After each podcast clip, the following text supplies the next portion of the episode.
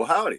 Hadn't been for Cotton Eye Joe. I'd have been a long time ago. Where you come from? Where you go? Where you come from? Cotton Eye Joe. Ding ding ding ding ding ding ding ding ding ding ding ding ding ding. Got to put your got to put your uh, elbows up a little more if you're dancing like that. Cotton Eye Joe. Oh oh oh. There you go. There you go, Cotton Eye Joe. Nailed it. I have to do all of my horrible deviant shit. I feel like before we even start to go live because I feel like I can be a deviant off camera, but once we're on camera, I'm like, oh, I gotta, I gotta not, I gotta not be me. hey everybody, everything's fine. Nothing to see here, folks. Nothing to fucking see here. Woo! we got uh, Mr. V, but let me just set that up. Boop. Oi, oi, oi, oi. How's it going, mate? Here we go. How you going? Hey, that's kind of cool. It comes up with your two-sided podcast YouTube link in the fucking thingy, in the thingy on the screen with the things. That's Fuck fucking Jon. brilliant. I love Good it. job, man. For one, stereo did a thing that was okay. All right. You you give credit to Stereo. I give credit to Jon. I'm trying to give Jon all credit for anything good that happens in this show. I'm sorry. So far as one thing. yeah, but ooh, bad URL. The website you were looking for has been canceled. I'm sorry. Fuck off, Jon. We got one more. And um, I love the word. I love the word ambivalence. It's my favorite emotion. It really is. Right? No, ambivalence is one of my favorite states of being. Um, Right. What the, the other one that um, um, shit. I'm gonna think about it. It's gonna hit me like a ton of bricks. But complacency. Ooh, I'm a big fan of complacency. Complacency's good. All right, this is the part where you. Ba, ba, ba, ba. This is the part, Jon. I think it might be apropos to play a little ditty that you've planned, or maybe in the show. I don't know, but I feel like this could be the intro of the YouTube show. Of Uh, just so it's not so abrupt. I happen to have something, uh, and uh, it's a little something that Mr. V gave us. So, you ready for it? Oh, are you talking about chlamydia? Because he gave that to the koalas. But let's see what else he gave us. I'm ready. Okay. Yeah.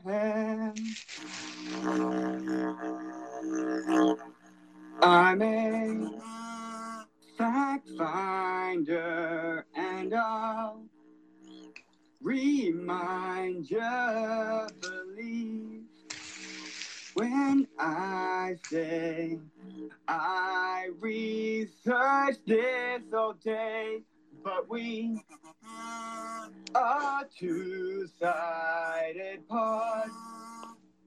You need to rebut all I say with all of your ragings. Tell me why I got red hair and ginger pubes. Tell me why you bitch and moan, it's all you do. Now it's time to get drunk and go on stereo. That's the two-sided way. Oh, folks, if you like what you heard here, make sure you smash that subscribe button, hit that alert button. It's a little bell down in the lower left, lower right. I don't know. I'm not in your house. I don't see what it is, but go ahead. We're about to go live. You'll see our fucking beautiful faces. Here's me face. How's it going, you beautiful mugs? Right, good on you. Uh, that was our good friend, Mr. V. Uh, oh, Jesus Christ, Jon. That's Jon L. Peacock, uh, everybody. engineer extraordinaire. Uh, and here's me. And that's my Um, boy B. I tell you what. I tell you what. We're gonna we're gonna do better. Like there's, it was good. Like I wasn't sure if it was your lack of engineering skills or if it was the recording, but somehow you ruined. I was so looking forward to all of it, and somehow you threw in a didgeridoo into it. Still, like I've mixed it. Like no, you didn't. This is like, this is like, this is like Puffy without Biggie. Like it just no.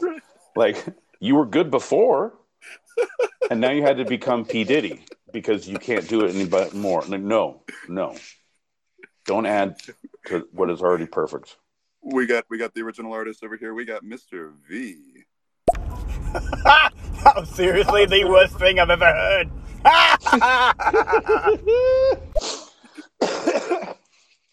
no, I was I was gonna say the mixing edit or the singing song because the singing song was great. Like I'm all about that, but Jon's like I'm gonna have it fade in and out, be really far away. I'm gonna hold it on my phone and play it.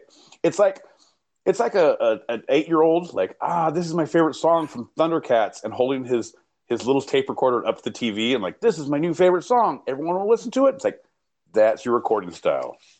That's correct. And also, let's put didgeridoo with it. Perfect.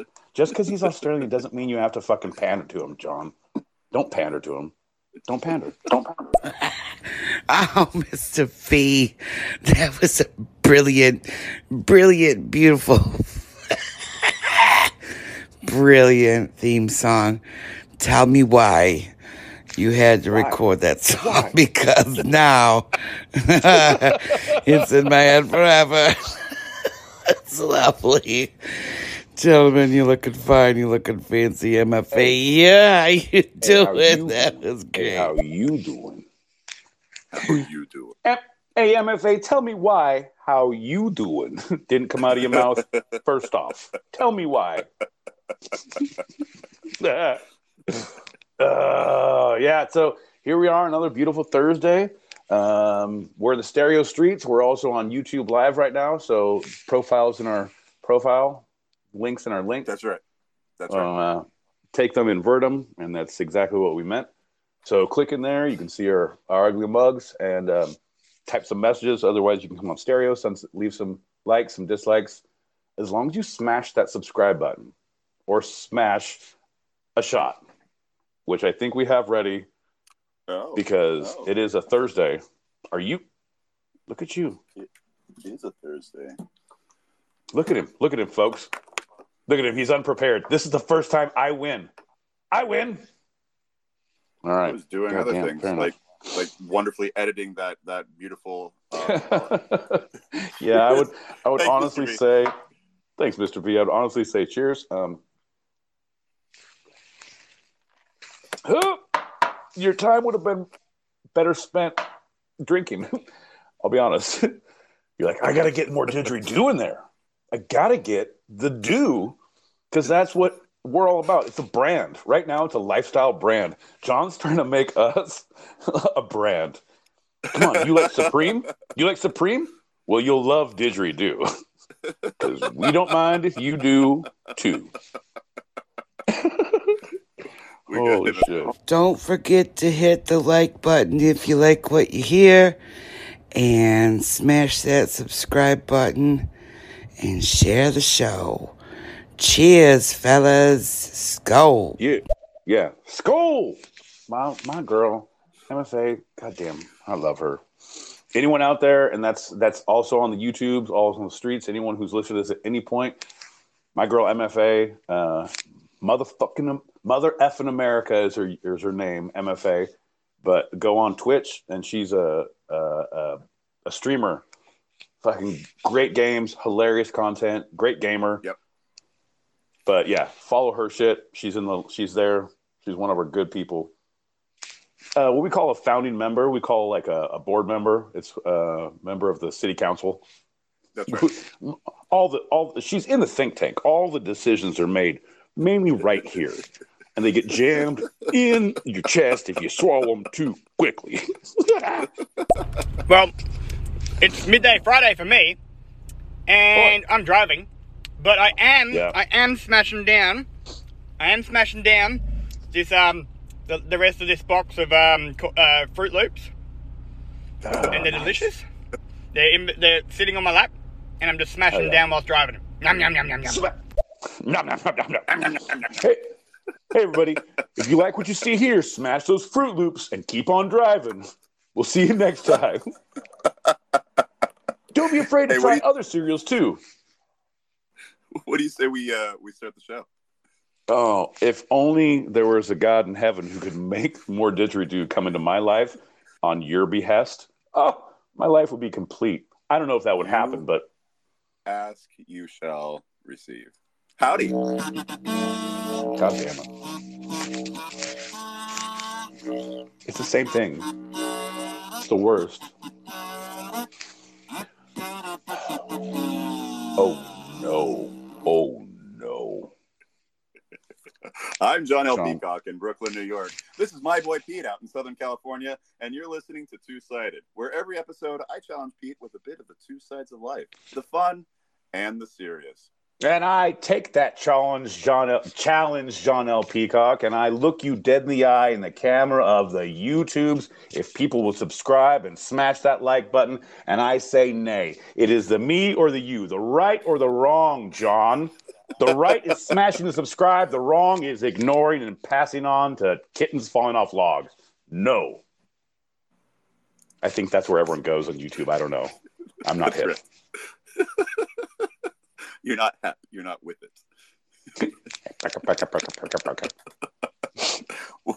Well, we we got a, a bit of a show today, so I'm going to just jump right into our first uh, tin can room round. Tin can room round. Hey, wait a minute. You guys are fucking with me. I thought you said it was going to be a lightning round. I came out to get down. But, um, I guess I'll go back if you're going to do tin cans. Okay, have a good one. Close, Oh, Jon. so glad that Good on you. home. Yeah, yeah, Yeah. Okay, so It's all about renaming. you It's all about branding. Branding. Shh, branding. That's right. Shh, branding. That's right. That's right. As always, the first uh, uh, lightning round is always a standard Q and A. Pate, are you ready?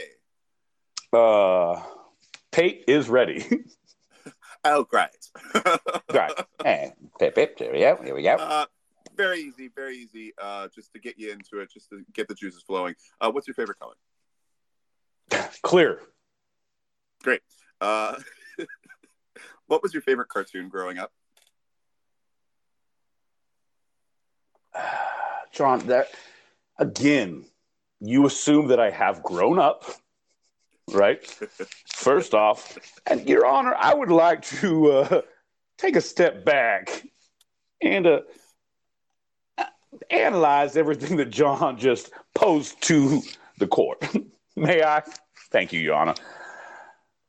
My favorite cartoon growing up, animated cartoon, cartoon in my own mind movie of this means nothing to me, so it is cartoonish. Um, childhood, okay, no, fucking fa- fuck you. Okay, fair enough. I would say first off, going up, it would be Inspector Gadget. I was down with some Inspector Gadget when I was younger because that was my after school shits. Um, I like Heathcliff the cat right around there that same time. Yeah. Uh, but then I I grew up. I grew up, man. I got into Thundercats, um, He Man, um, and then uh, uh, then then I was still okay. Mighty Max. As long as I was living at home, I was a child. Mighty Max, great cartoon. Great. Granted- is a great cartoon. Granted, I was working and I was in high school. I had a job and a car, but it was a childhood thing, and I loved Mighty Max. But here's the difference. Uh, I think. Um, did you have any of the Mighty Max little, uh, li- little pocket things that they had going on? Like, did you have any No, of the little car- uh, uh, uh, toys? No, but that's bullshit, Jon, because then we can go ahead and say, okay, what do you like now? Oh, I love Rick and Morty. Do you have any little pocket toys? A lot of them. I have I have little figurines of all sorts of shit. So I've regressed? Is that what you're saying? Are you trying to Jon, is this an this is an intervention. You're trying to make me grow up. I won't grow up, never grow up. Not me. Not I. Not me. well, I think uh, you you've uh, you've you've uh, gone a, a step ahead. You understood this is an intervention because obviously my next question was going to be, what is your favorite cartoon today, right now? I would. Um, I have to. I my go-to is Rick and Morty. Like I know every one of them because I watch them on my tablet. Like going to sleep, it's like shh, put on some Rick and Morty. Morty, Yeah. uh, like I go to sleep with that shit, which is ridiculous. And you have the Simpsons is always, and I have the pocket toys. Simpsons is always good. Yeah. it's a go-to. But Family Guy was my shit for a while. Then like, I felt like they got almost like South Parky, where they're just trying. Their whole point was to push an envelope to see if they could make people upset or get canceled. Yeah. and that was the whole point of it. And that's cool, and it was still funny. But it was like, uh, it was just like yeah, I lost interest a little bit after that, but it was like Rick and Morty, they don't give a shit. They're not trying to push anything. They're going to be awful to everyone and anyone at, and not specifically to push an issue. like, Right. no, family means no, family means nothing. And if that's true, then whatever. Like, holy shit, give up a marriage. It's a it's a fake construct. Didn't work for me. Didn't work for your parents. Give it up, Morty. Focus on science.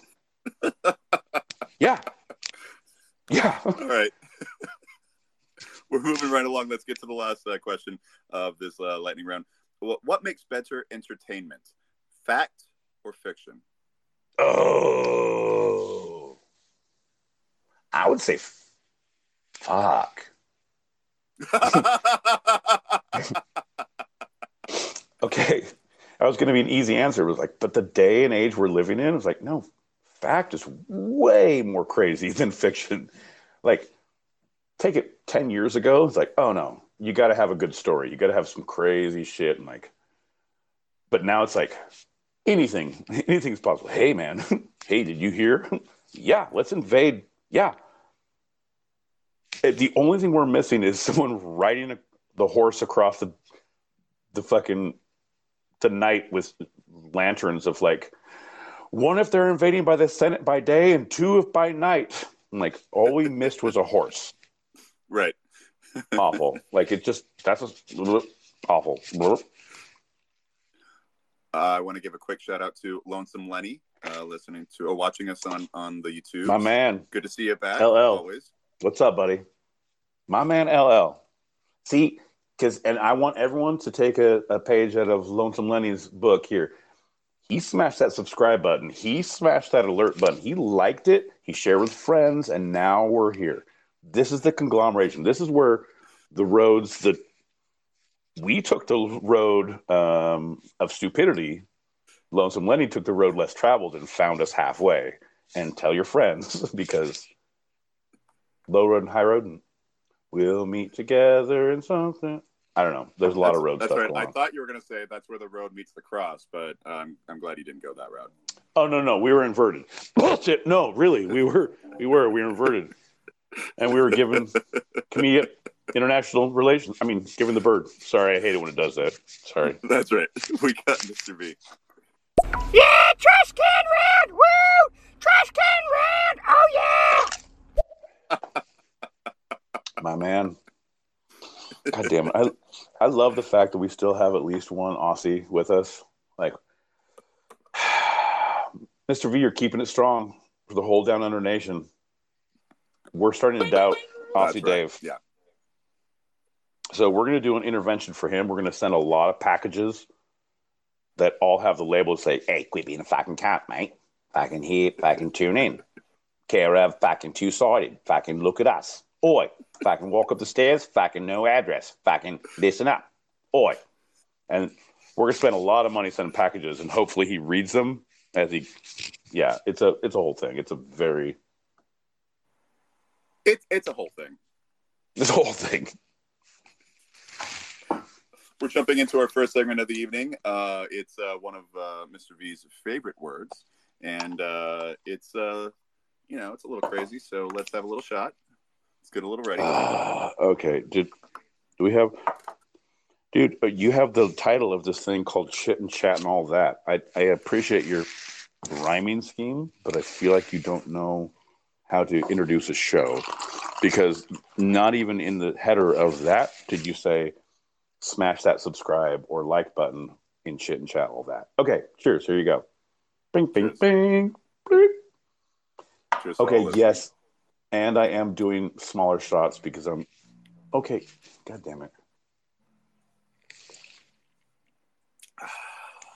See, it's a double-edged sword because they can see that you're doing shots. People were like, they're not really doing those shots. When we went on on, on Right. YouTubes, people can see it, Right. but they can also see how big your shots are. Right. And my thing is, this is a bigger glass, and I have a whole full cocktail, and I only drink wine for two days because I was poor. I mean, I had a poor approach to life. I wasn't poor financially; I was poor mentally, Right. religiously, spiritually. I was, I was spent, and Right. I didn't want to leave the house, so I just had to start drinking wine, which is honestly no way to live. Like no way to live. And so now I'm back on the, back on the funny ha ha sauce uh, daddy likey, daddy dancy, look at monkey go. You know, my mom would say, um, uh, "You're never poor. Sometimes you might be broke, but you're never poor." All I'll say to mine. Oh, and I would say, Jon's mom, you're a beautiful woman. I mean, she does read uh, "Think and Grow Rich" and other books like that, so Right. And I was like, to that. there might be, but she's she also was saying like, hey, the the the giving tree was not a real thing, and I was like, wow, that's really rough. Yeah. Shel Silverstein calls and says, "You're being angry." ah, So- literary author jokes. Stupid. Go, go, Jon, go. I'm gonna listen to So your because you're. I all, no, the only reason I said that is it's chit chat and all that. I don't know how awful you're going to get in. I don't know how fun you're going to get, and I'm very excited, apprehensive, and upset all at once. Like it's it's a it's a what we call a conglomeration of feelings. Where do you see chit chat and all that? On, I'm on stereo, and I see you and me, and I see MFA, and it says live, and it says the title of our thing is chit chat and all that. Oh, okay, that's not it. Uh, our title is ambivalence. That's right. That's the first segment of the night. Ambivalence. Uh, so Did you? though you though you might uh, love me, you might also hate me at the same time. A little bit of ambivalence in your life, huh, Pete? No, no, Jon. No, there's no ambivalence. We had this conversation earlier. I started the whole conversation when I got. I was like, Jon, I love you. I don't like it any more than you do. I'm not a fan of it. don't say thank you. It is what it is. We're all trying to work past this. That's Great, correct. buddy. That's There's no ambivalence. I am anti my love for you. I don't like it. That's not ambivalence at all. No, it's it's very specifically polarized. Fuck that. And I would say Jon's mom has never met me. I'm poor. I'm so poor. I can't afford the OR. That's right. That's Poe. P O. Poe. Like, what was done in mind. Ah, ah, the joys. Yeah, it's like the my my see, and you know when your family has has sayings for that, and I'm I, I know we're getting into your thing, but when your family has Yep. sayings for that, you in in later life you realize you were poor. so, so we would my dad would say we're rich with love and family. That's He would right. always say that That's right. we're rich with love. They don't have that. Like, motherfucker, I want a Mercedes and a pool. I want to go to camp with horses and not with roaches. We never we never are hungry. We keep saltines and peanut butter in the car. See? Exactly. And uh, which leads me to what I do is like, I can't be sober. I have pocket whiskey. All I have to do is pull the whiskey out of my pocket, and I'm not sober anymore. Pocket whiskey. It's like saltines and peanut butter. What we had in church, only on the road now. That's correct. Awful. Awful, bro. Awful. All right, ambivalence. All right. Well, many people uh, have uh, languished during COVID nineteen pandemic. Others have felt a bit more uh, complicated state called emotional ambivalence, uh, the simultaneous experience of, of positive and a negative emotion about something. Uh, many times, it's it's uh, the simple definition is you're repulsed and attracted uh, to an idea or a person or something to something at the same time, and that's ambivalence. Um, and so it's like, uh, if- for instance, many feel conflicted about returning to the office. That's that's a, an emotional, torn um, ambi- uh, uh, ambivalence. Um, but I want to look at that as, as a little bit. See, okay, okay. Let me ask you before you go, because I feel like you're reading off like you're in the middle of something. I don't want to interrupt, but but truly, ambivalence to me, I always define it as the the state of truly being in the middle of truly not. You could go this way. I don't care. You can go this way. I don't care. Of of not. I believe uh, Webster's dictionary defined it of not giving a fuck. Ambivalent. Fucks given zero. zero. Am- ambivalent. So to me, ambivalence is like I really want to do that, but I'm I fucking hate that, but I want it. But to me, what you're saying of that definition is like kind of it's like your amputee porn predilection. It's like ah, I really want to see it, but I shouldn't watch this. It's awful to look at, but I can't not look at it, and I really want to. Yeah, I can't. All of it. So I'm like, so truly, was that your was that the definition in the dictionary of ambivalence of loving and hating, or was that your? Because I thought The- the- ambivalence was the the the it- the the presence of being like Buddhism, like oh, I want for nothing. I'm ambivalent. I want for nothing. I'm The- in the, the perfect state of right of fuck fuck it all or fuck it all. It, it's Like- interesting because um, uh, for a long time I thought the same thing, and I really was going into this with ambivalence, um, having that thought in mind. But the true definition is very much having uh, opposing um, viewpoints or thoughts about something at the same time. And That's so- awful. So uh, the, the, the the very reductive version of it, and probably the first version of it, was being attracted to and repulsed uh, about something at the same time. But but it has since expanded into opposing viewpoints swirling in your brain. So um, uh, try to make sense of what your your left and your right side are saying. Like, I want this, I don't want this, I want this, I want. I love you, I hate you, I love you, I hate you. That that kind of a thing. So I Yeah. know basically what I'm pulling from this already. I'm learning shit, and I don't like it, Jon. I need to I need to reacquire some vocabulary to figure because ambivalence to me. so- I'm ambivalent. Like, nope, I am not because I don't love it or hate it. I fucking don't care about you. Like I gotta find that word, and not you, but just I use ambivalence across the board. well, and and people like that, that word torn. Oh, I feel torn about it. That is ambivalence. That's the well. I see this, but I also see I, that. I disagree. I disagree because me, from in my mind, movie, and it's Yeah. just so you know, it's a cartoon. It's animated, and like a lot of kids love it. Growing up, it's a really good movie, cartoon. Um, and uh, if I'm torn about something, I truly care about it. Like, ah, I want to do this, but I, I don't want to see those people, or I don't want to leave this to do that. I like, I, I'm, I have two different desires. I'm conflicted about. That's torn. Ambivalence Yeah. means like, hey, do you want to come here? I don't fucking care. Hey, do you want to go on this trip? Don't fucking care. All right. Well, if you if you don't answer in the next five minutes, you're not coming. Don't fucking care. Don't care. So your your definition of torn um, is is ambivalence. really the actual uh, yeah. Uh, God damn it, Jon! I'm writing this down. I my, my word a day calendar is going to get a strongly worded letter from me about ambivalence today. and being torn about writing this letter about ambivalence. See, dear word a day. hmm so felt ambivalence is what you're talking about. That's the feeling of being torn. Uh, uh, where potential ambivalence is seeing um, the both sides, seeing like a negative thing happen, but seeing the silver lining. You know, the people who do that. Well, Okay. there's always a silver lining. That is potential ambivalence. That's a little different from the torn because torn is like I'm I'm actively Actively. to make So a decision. so torn is kinetic energy. Torn is the stone rolling down the hill. Right. The potential is the rock at the top before you start pushing it. Like, I hope this doesn't hit any villages on the way down. Gotcha. That's right. Okay.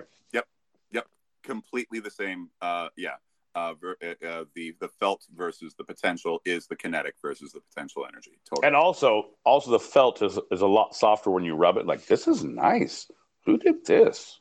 Especially is when you roll a really- stone over it, it's gonna Yeah. really oh, roll just right it's down. just nice. It's just I would say ambivalent because I love it and hate it because it's making it faster, but it feels so nice on the way down.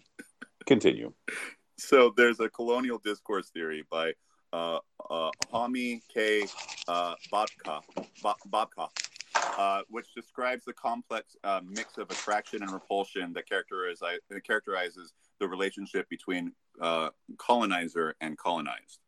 And No. so we're now looking at it in a in a historical. Okay, so Nope. the relationship Nope. is Nope. ambivalent. Nope. Right. Nope. Nope. Nope. Let's just stop there. Colonial discourse theory, where an oppressor is telling people like, "Oh, you hate it, but you love it, don't you?" No, no, it's not that. It's not that. Uh, maybe if I uh, explain a little bit more, it- Okay, it, okay. it'll be a little bit more clear. Yeah, it's not. Use that. your words. It's not okay. what the colonial. It's not what the colonizer puts upon the colonized. It's not that at all. It, it's okay. actually okay. a reaction to being colonized. So um, this it's ambivalence because the colonized subject is never simply and completely opposed hundred percent to the colonizer.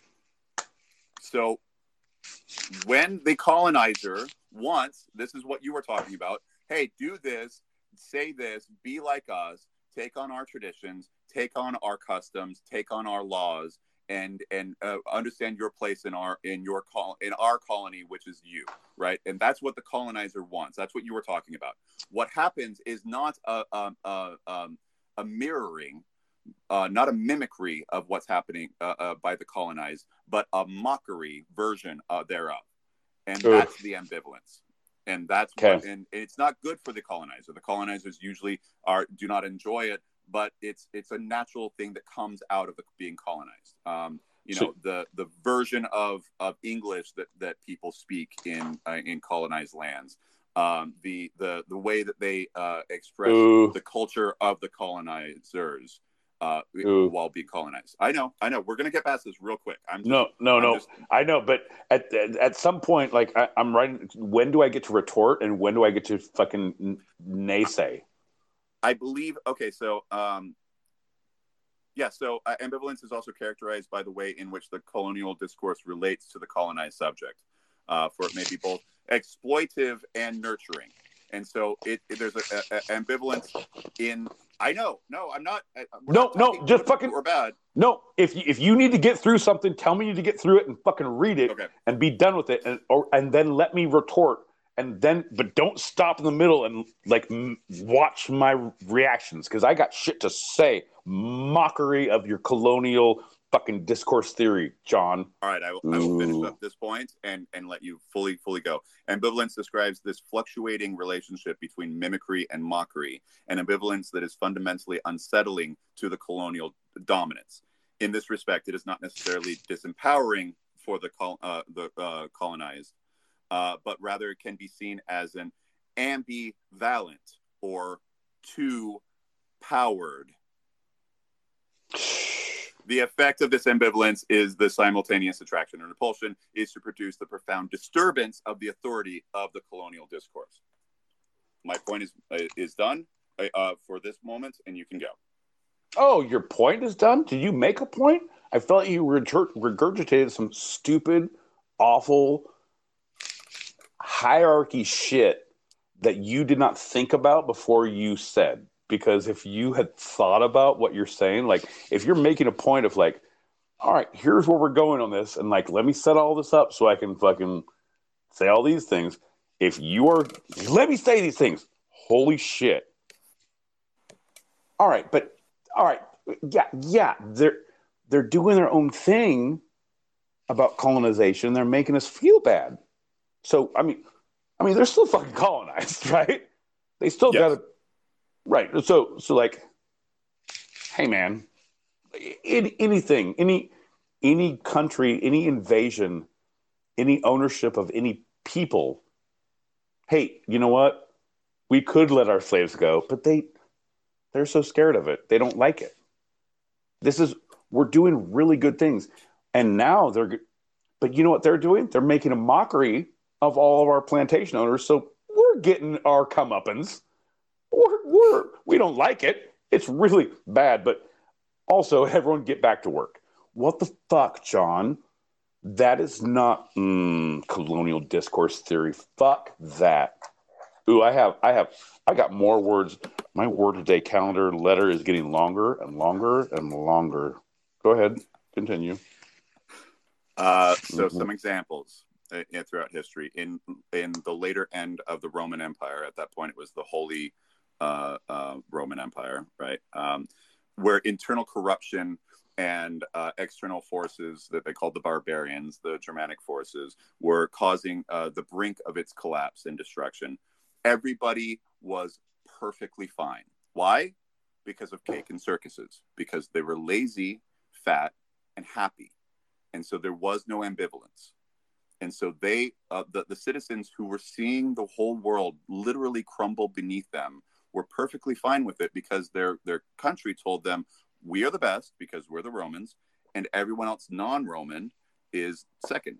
And so instead of having the christians go into the lion's den like they did before since they were all now christians they had pagans and uh, uh, jewish people and others uh, the foreigners uh, be gladiators and fight each other, all for blood sport, and that's where the first you know major sports come from of of blood sport, and everyone was just entertained. They were just uh, uh, uh, it was for a spectacle, it was for sport, it was for entertainment, and so there was no uprising within them. They just let the whole grand empire fall because they were of one mind.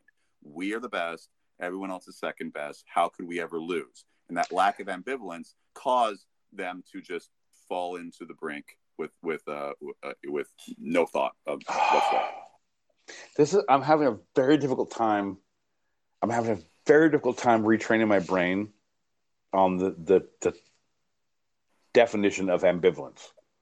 Like I'm like the way you're using it, and like I'm just I understand because you defined it, and I feel like I need to look it up in a lot of different dictionaries and encyclopedias and thesauruses. I need to find synonyms, antonyms, consonants, homonyms, con- continents, hemispheres. I will find everything. That's that smelled fucking rotten to me from where you picked it up. Oh, that And was you picked it up and whiskey. I. I almost I almost drank it. Yeah, you better put in better put in lemon juice. Making the drink. Yeah, put in lemon juice on that because now it's better. Drink that whiskey and lemon juice. Ugh, awful. with But but you said bit of, but you uh, said soda water. Yeah, great on your cocktails. But ambivalence. They had no ambivalence, you said. They didn't. Right, where your old definition what would have been more like Not my course they had old. Not my old, the correct one. I currently have them trying to fight, Jon. Don't put words in my goddamn mouth. My my condolences. You also said um, everyone was Christian now, so they started, there was no ambivalence. So they were fine with the world crumbling around them because their their city and their people and their government told them it was fine. And so in the Colosseum, there was no longer Christians because we're all Christians. So there's now foreigners and people. And this was what the first blood sport was. And I, again, another red flag. I'm like, first, you're giving me a new definition of ambivalence. Secondly, you're giving me a new definition of blood sport without Jean Claude Van Damme. I just-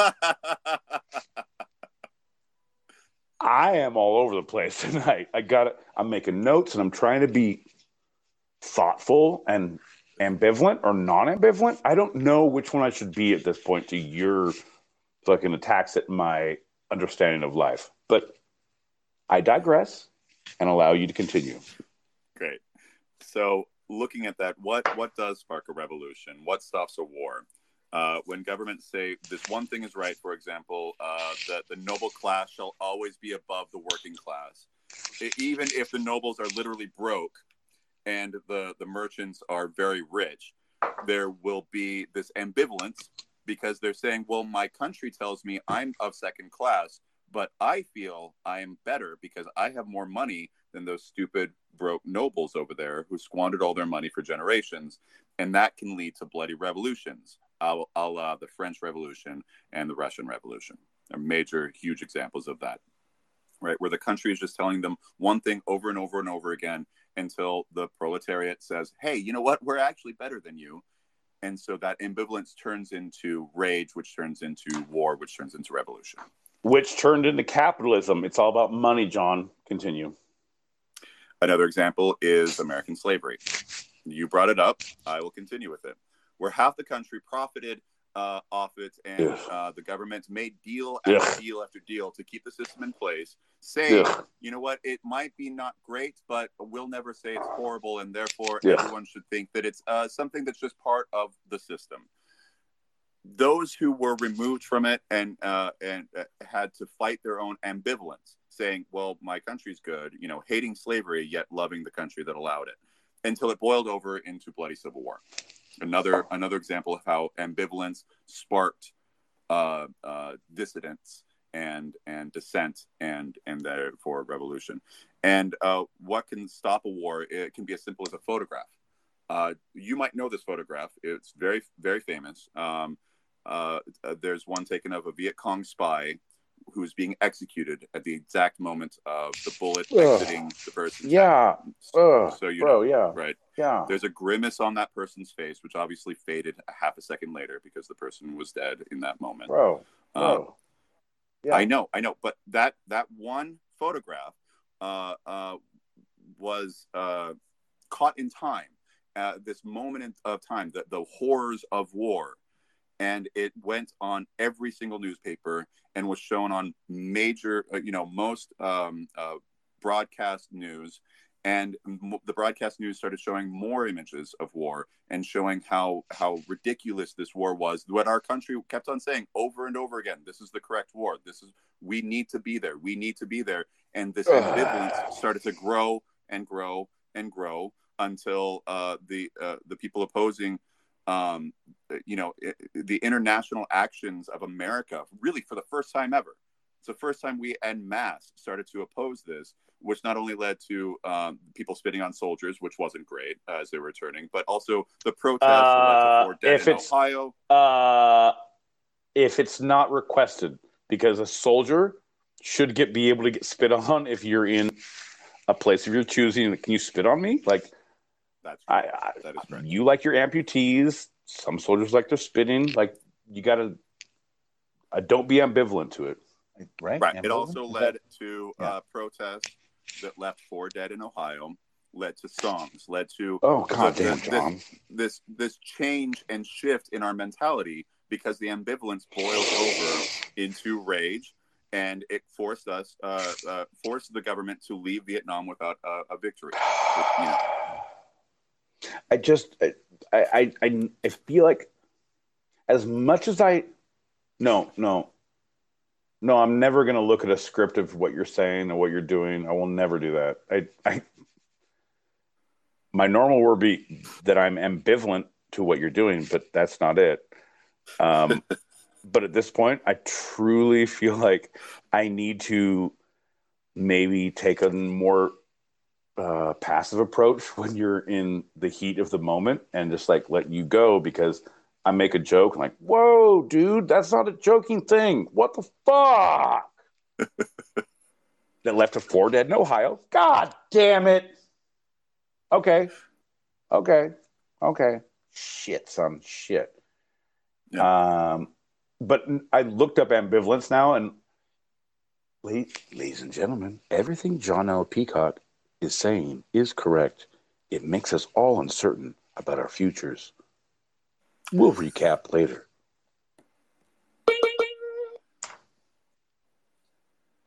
that's nice because I got to give myself a ding ding ding. That was pretty good. No, that was okay. Fine. Ding yourself. Ding your goddamn self, Jon. So when people say that the system is set up poorly, but it's all we got, this is ambivalence. Um, you you can be disgusted by the producer or the agent who hits on you, but you love the craft so much that you never speak of it, not wanting to ruin the system that allows this this kind of art to happen. 100% about the entertainment world. Yeah, Hundred percent. That's how Jon got his all of his movie roles. He was my boy. Jon is very ambivalent about the casting couch. He has been there many a time and is ambivalent about it. He loves it and or hates it. Am I using it correctly? Yeah, yes. because it made him feel lesser than, but it got him discovered and gets him paid with residuals. ambivalence. Thank you. Ambivalence. So ambivalence can perpetuate systems as long as the system keeps the that ambivalence in check. For example, well, it isn't perfect, but it's the best country in the world, my mom and many others have said for decades now, and the system bucks back. Love it or leave it. That is a direct. Uh, that quote is in direct opposition to ambivalence. It's like you can't have ambivalence and still be part of us. You're either with us or you're against us. These are are the system's uh, ways of bucking against ambivalence that might boil over into change, into uh, revolution. Um, okay. But when ambivalence spills over, when people see that change can happen without removing the parts of uh, that they so, love of something, the art that comes from the entertainment industry, the community that ugh. comes from the best America has to offer, these kind of things, then ambivalence is used as a powerful tool for uh, reform. Remove that part of, that repels while keeping the attractive qualities of the system. Uh, I don't like it when you read all the definitions because it makes like it makes all of us feel like that you're smarter than us, but you're not. You're just reading things off and you can't explain it. So no, no, no, no, no, no. Shut the fuck up. I very much can. This is, no, my words. No, so no, yeah, go for it. Those are not your words because you couldn't look me in the eye. What?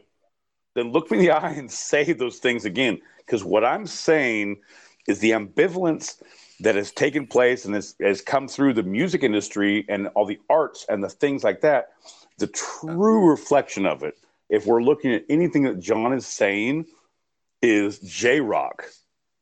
Okay, Jay Rock. Do you know? Do you know him? Rapper? No. Uh, keep going. Keep going. What What about Jay Rock? His song is either you're either against me or you're either with me or against me now. Win, win, win, win, win, win, win. All I ever do is win, win, win, win, win either with uh, with me or against me now win jay rock and i didn't do that correctly because i'm now upset that you didn't know it and you're looking at your ginger face when i try to oh no. Fuck everything else. Win win win win. Yeah. Yeah. No. There you go. So look look that song up jon because if you're saying that's ambivalence jay rock just uh he is the the antithesis. He is the the specific definition of the art that comes from or he's pointing out the fact the the system and how if you want to be uh, successful in the system you got to be part of the system. Like you could see it as a satire. Right right. No you could see it no, as, as a 100, commentary. 100% but you're saying because of the ambivalence of the society your verb, your term, not mine, right. of the ambivalence, the art forms have come out. Because of the ambivalence, your words, not mine, these are the arts of you're either with me or against me. And someone who is a musician came out and said, literally, like, oh, this is the definition of what ambivalence is, is you're with me or against me, yo. Win, win, win, win. Fuck everything else. Win, win, win, win. Win, win, win, win. God damn it! if if Mr. V can put that on our theme song and two sided pod, fuck everything else, win win win win. Y'all bitches ain't shit. Win win win win. Yeah, all that. Mm-hmm. Okay. Anyone out there? Uh, make sure you smash that subscribe button and and uh, smash that like button because if you like what you're hearing, I promise you it's going to get weirder than this. I promise. Promise. I can guarantee that one as well. Woo! Woo! Go ahead. We're back in art forms and ambivalence. I'm ready. Okay, so uh, yeah, just to clarify that with the art form, um, I grew up in in the in the theater world, and that the joke that you made without even thinking about it was the joke of the casting couch, right? Those jokes I've heard about since middle school, since high school. Uh, those are, it's just a standard standard thing, and so this ambivalence of I will make I will I will I will make jokes about it while I system. You know, I I, I I'm repulsed by it, and so that is like the the classic de- definition of ambivalence. No, no, that's not classic because I would fuck my way to the top, Jon. All you need to do is find me a couch. I'm not ambivalent to that at all. I'm not repulsed. If you give me a shot, all I need, I'm very good at networking. I don't even need a couch. Give me a yoga mat. Give me a small slip of concrete, whatever you need. I will fuck my way to the top, Jon. It doesn't Small matter. slip of concrete. Yeah, apparently you haven't worked on any highway crews uh, as a scab. You're not ambivalent to working on a highway crews. I am ambivalent. I hate That's it right. and love it because you make good money and get to fuck on small straps, but it's very hard work. See, Jon, We got Gee, we got Jon. MFA. We got I believe the word you're looking for is indifferent. It is what it is. You don't care one way or the other. You're indifferent. exactly. Exactly. well, that right. but the same thing is like I use I, I I bro, I'm gonna go ahead. I'm putting the dictionary next to the toilet. I'm gonna start reading shit. No, the thesaurus because uh, indifferent, ambivalent, um, nonplussed, all these like meh, meh, fucking unimpressed. Meh. Here we go. Oh my God, Jon. Just when I thought you couldn't possibly turn more red, you're blushing so bad right now. I love it. The casting couch. My boy Pete. He's such a fucking asshole. I love it. Woo! no, it is not. It is not. You turn red after you take a fucking big ass shot or a bowl hit, and you get sweaty and red. And it's like if you haven't even had a cocktail or a bowl and you turn red, it's like I don't like talking about fucking on couches for parts because I had to fuck for two parts on couches. I fuck for all parts on all couches. I will fuck anywhere for any fucking part.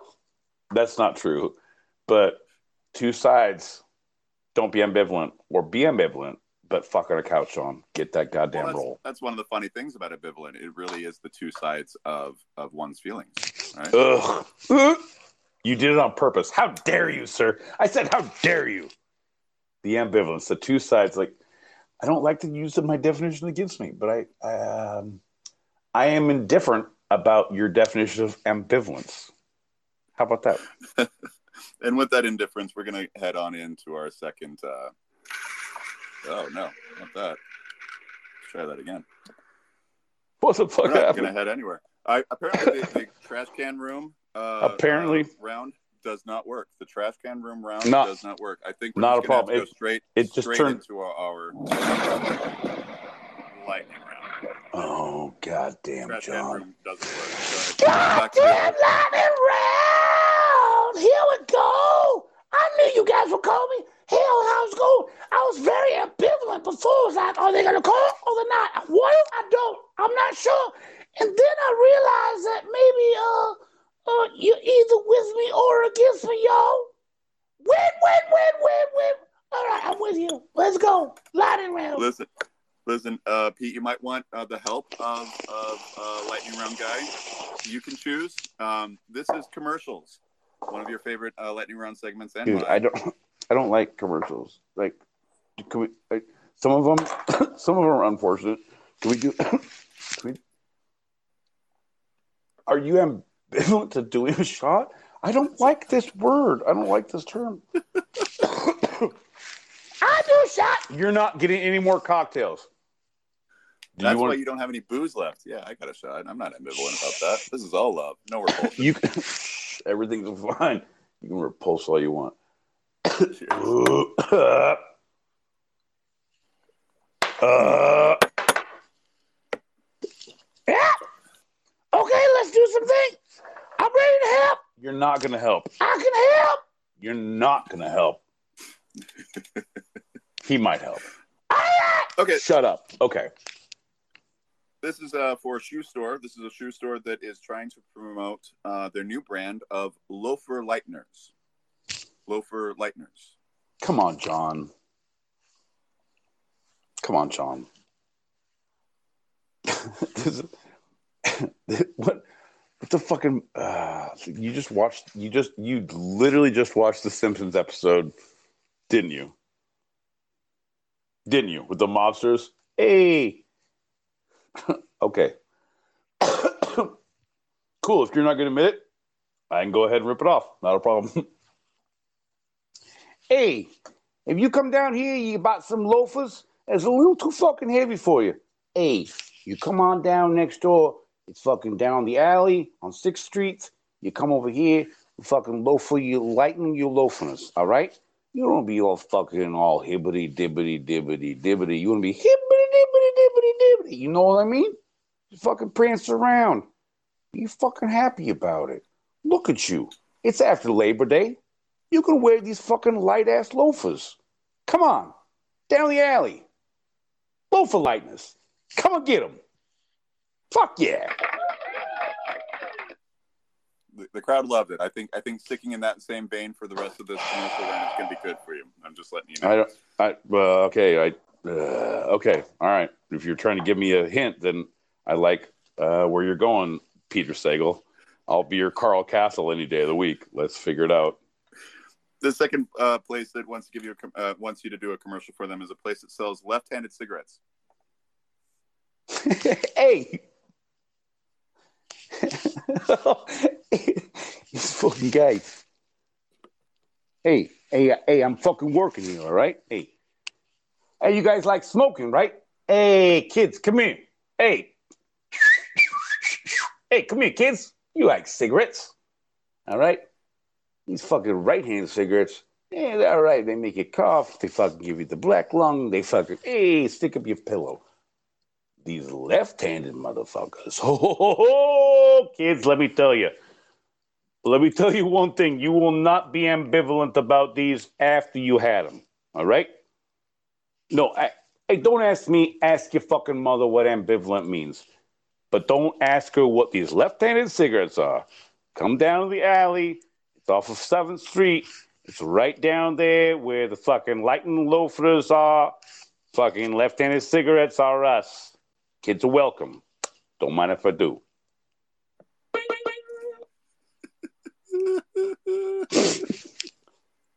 This next one, this next Ugh. one is a Ugh. company that sells non-traditional stool softeners.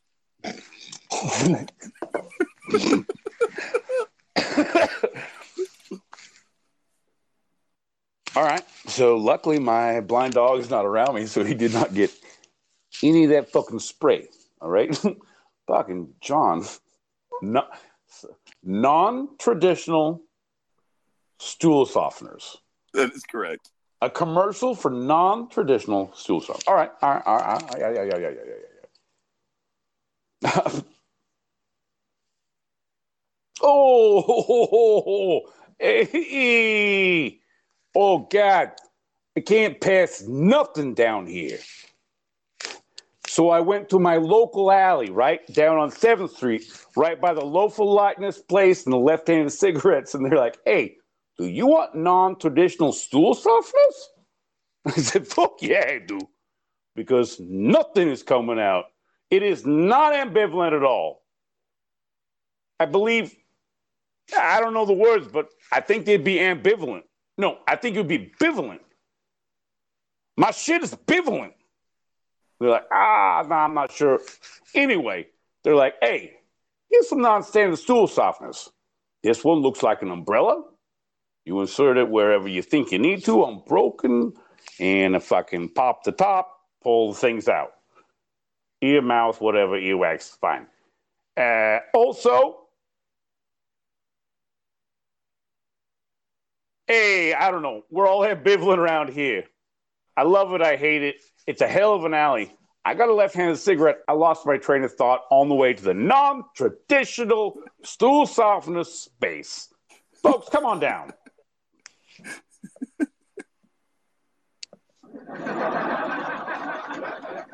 Uh, They kind they they didn't kinda like it. Yeah, no, They there was the, because uh, because the sign was flashing. Laugh. Just flashing. Luke's like, come on, come on. Your warm up act is not even fucking done yet. God damn it. Okay, okay, okay. I can still help. No, no, no, you cannot help. All right, I'm in the background if you need me.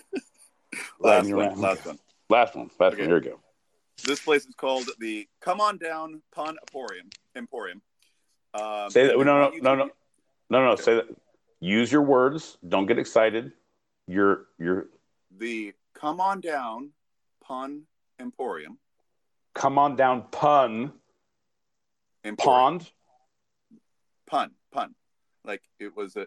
It was a pen. Oh, you mean a pun? There, there's no acting, only tree acting, right? Like that kind of yeah pun. Okay, so but they want you to use the phrase because this is their catchphrase, where people come with their pun. Where people come with their pun. God damn it, Jon.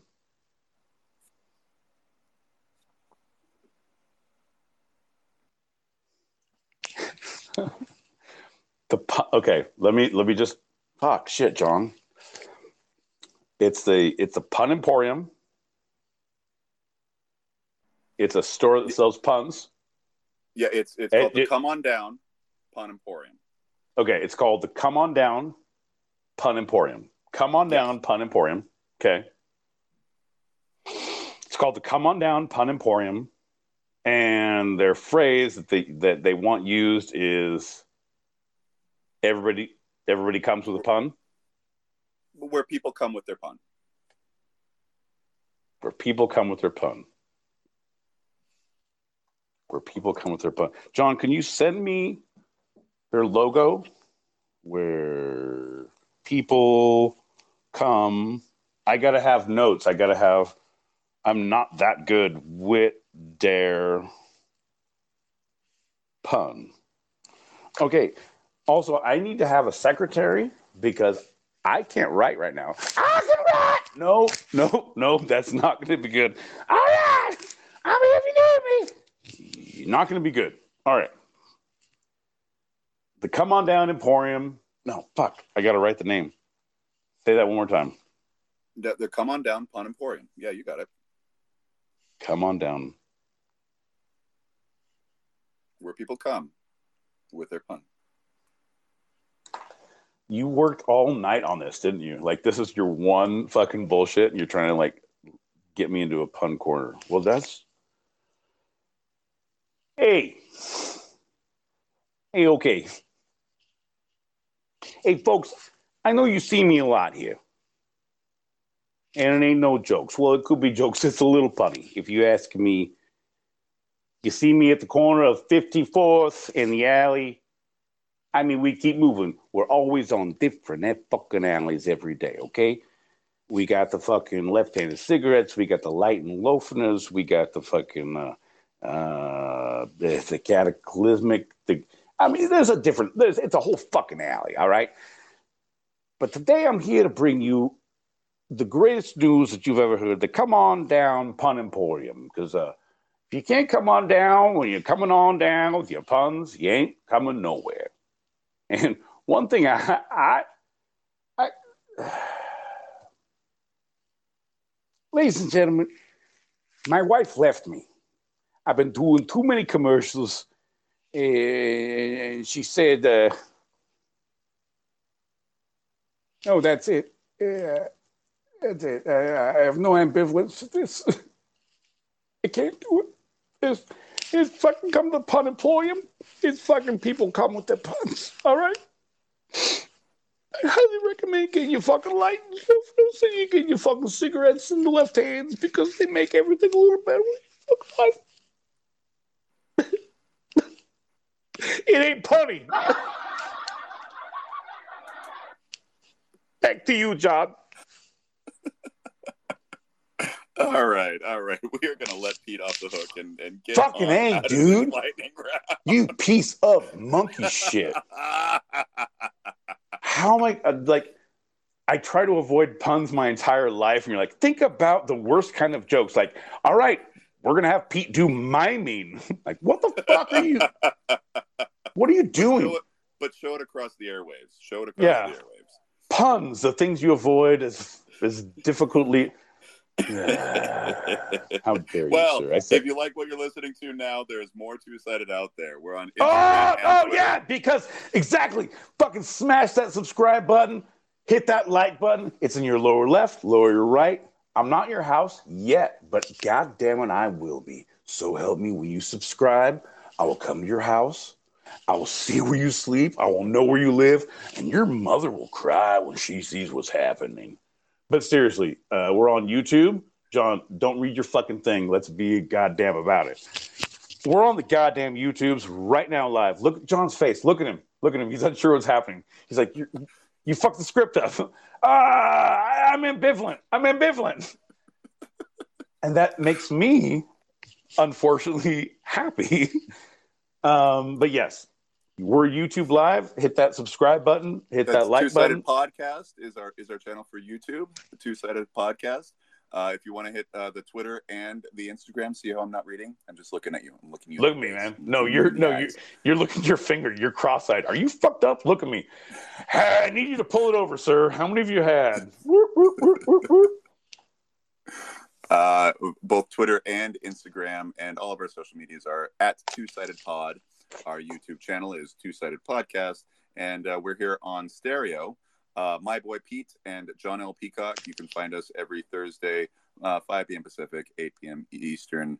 Uh, it's our Two Sided Podcast, and then we've gone viral, ladies and gentlemen. We're on Spotify. We're on Apple Podcasts. We're on Anchor. We're on others.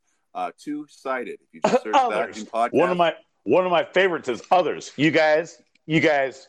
I'm gonna be honest. You guys, go on to others. Check that shit out. It's pretty, pretty, pretty cool. it's like it's like a, a, a Gilligan's Island, and the right, Fuck you. It was Mary Ann. Marianne, right? The professor and, And Mary Ann. Marianne. There's just two others. It was just There two people. Two more. Why you gotta fucking hate on Mary Ann and the professor? Why you gotta do that? It's just a fucking three hour tour. Why you gotta hate on that? So right. we'd love it if you if you followed us on all those, you subscribe to us on the YouTubes, and uh, if you follow us here, if you haven't done already, on the stereo. We thank you kindly. Ah, don't say those words to people. It drives them away. Like it makes me feel uncomfortable. I want to hang up. I want to stop this entire interaction. we thank you kindly. It's, it's like it puts lotion on skin, or else we thank you kindly again. No, no, fuck We got shit, no. We got MFA before we move into our last segment. Of Yeah, why don't you? Okay, but I have to disagree. Being indifferent means having no feelings whatsoever. You don't feel any way about it. Ambivalent, you have mixed feelings. You do have feelings. Indifferent is just like the total opposite of having feelings. It's not hate, it's not love, it's the total lack of caring or giving a single fuck. No feelings, no mas, no bueno, no good. Indifferent. I don't care. It is what it is. Okay, so what she's saying is like indifferent. Okay, okay. no, I just uh is are we working blue? Is this thing on? Are we working blue tonight? Are we, are we working blue? Uh so so the ambivalence is like that's like there's feeling there. It's like it's like the tip, right? It's like the tip, but it's like indifference, like you're tainting down, like you're all the way at the bottom, in between. No one cares and no one wants to know.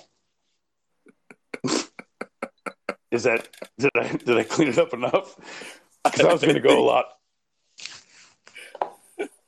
La- ladies and gentlemen, should we do it? I think you know what I think that we should probably do a shot. I I feel think that's uh, also the perfect segue into our final uh final segment of the night. Uh so let's do that shot and let's uh let's get this ball rolling, eh? Okay, can I? Ah, God damn it! I have to make a cocktail. Don't look at my freezer. All the great stickers are dead. okay, so let me just address because we're keep stay on track, Jon. Stay on track. I'm just gonna commentate while I make a drink. Like, yeah, you go live and like, oh, here's my house and here's my fucking silly ass stickers and here's my shit. And like, I don't want people it's knowing all, this. It's all. It's all. Jon, blurred. Jon, You're good. Jon, Jon, I'm on a fucking tirade. I need you to shut the fuck up while I make a cocktail and you stay on point about what we're doing. Man, you already fucking bitch it out. Ah, we're touch and go here, folks. We're literally. He said, "Where'd he go?" I said, "Where'd who go?" And I said, "I'm ambivalent, and that means I love it and hate it. Can't wait to grate it. Kind of like a cheese. Not for these. A little more stronger. Can't wait any longer. Let's drink it up to those who can't get enough." And you know, really, everywhere you look, everywhere you look, there's a heart, there's a hand to hold on to. I don't. I don't know what that means. I feel like you're. That's something you do in your life. Cheers, fuckers. Cheers. Oh. Oh no. Ugh. Okay, that was bigger. If LL's watching and he's fucking judging me on my size of my shots, like, like I'm good. Like that was bigger, and I'm drinking this, and al- and also, also I didn't have breakfast, and I fucking I lost my shoes the other day, and like, there's all these things against me, and I probably have like, a, I drank a lot of water, so it's very like, I'm. You know what? okay, stupid. Go, Jon. I'm ready for. Hey, everybody. Are you ready for the fun segment? Well, if you're ready for this fun segment and you like what you're seeing here, smash that subscribe button, hit that alert button. Don't be afraid to tell your friends. Also, tell your enemies because keep them closer. I'm just saying, from me to you, don't be ambivalent or do be ambivalent. I don't even know anymore. But also, Jon, back to you. Fuck, Jon, fuck. I got to use new words. We're going to talk about the life and works of Bob Saget. God damn it. Okay. No. All right. No sadness. No bad stuff. No sadness. Nope. No Nope. sadness Nope. because we're all. Not at all. this is this is the celebration. This is a practice Yeah. celebration of when, um, yeah, this is a practice celebration. Yep, all the great stuff, all the fuck yes. Let's go. Okay, and I am going to read stuff, but I want you to know this is all me. I'm I'm not. I did not copy and paste anything for this segment whatsoever. Okay. Okay, no, So but I, I, know want you hate to. it when I read, but but No, no, no. I, want you to I've been researching him for a couple weeks. This was not a No, I- last minute thing, so I want to. Yeah. hundred percent. Like, Yeah. and folks out there, like, look at me. I'll look in the camera. Look, look at me. I know this. Uh, I know for a fact Jon has been focusing a lot on his his work because I mean he was a great inspiration to everyone. He was a gr- he, an amazing inspiration to everyone, um, and his body of work that that encompassed like, and a lot of people knew him from Full House and then from um, uh, America's Funniest Videos, but those were his shits. And I know I'm, I'm not I'm gonna bite into your shit, but I'm gonna give a small little fucking thing Yep, just about. right. It's just that was not what he was. He was so much more. Like Yep. got to pay the bills, and when you get a job that pays the bills and pays the bills fucking really good, yeah, milk that motherfucker, but still be true to yourself. And he did, but still supported. eh, Like it was just a really like an unbelievable person. And so, and I know in this that everyone is like, oh, it's when a lot of good comedians pass, like, you know, Belushi, I wasn't there, but when Farley passed, uh, I, I was a Yeah. rough one. Yeah. Or, you know, you have it just like you, you kind of re rehash things. And so this, and Jon is a writer. So I believe everything you say. I'm I'm I'm with you 100, percent and I'm not going to yell at you because this I know you have been living this shit. and, And I have too, actually but- like, yeah, I actually like that uh, what you were talking about, uh, especially with his, you know, the two biggest shows that he did that uh, he's known so much for. The other Right, side of weren't- things, he's also known for being the super filthiest, dirtiest, dirtiest, going so far just to be filthy. 100%. and he wasn't that either. That's At all. thing. That was At all. another persona. Yeah, which was another just a it's the thing it's like how, how can you have to know both sides of your spectrum right. It, if you can play the entire middle ground and that's where like oh, whereas with you, like you have no goddamn end. I there is no end for how bad I can get. Like you're like, yep, okay, yep. Like maybe, and like you'll tell me later. Like, but I realized with like, oh, here's my edges, and like, here's as good as I can get and be believable. Like, uh, god damn it. Here's like it just. I understand that, and like he had, he was able to. I don't know, but when you can can can just it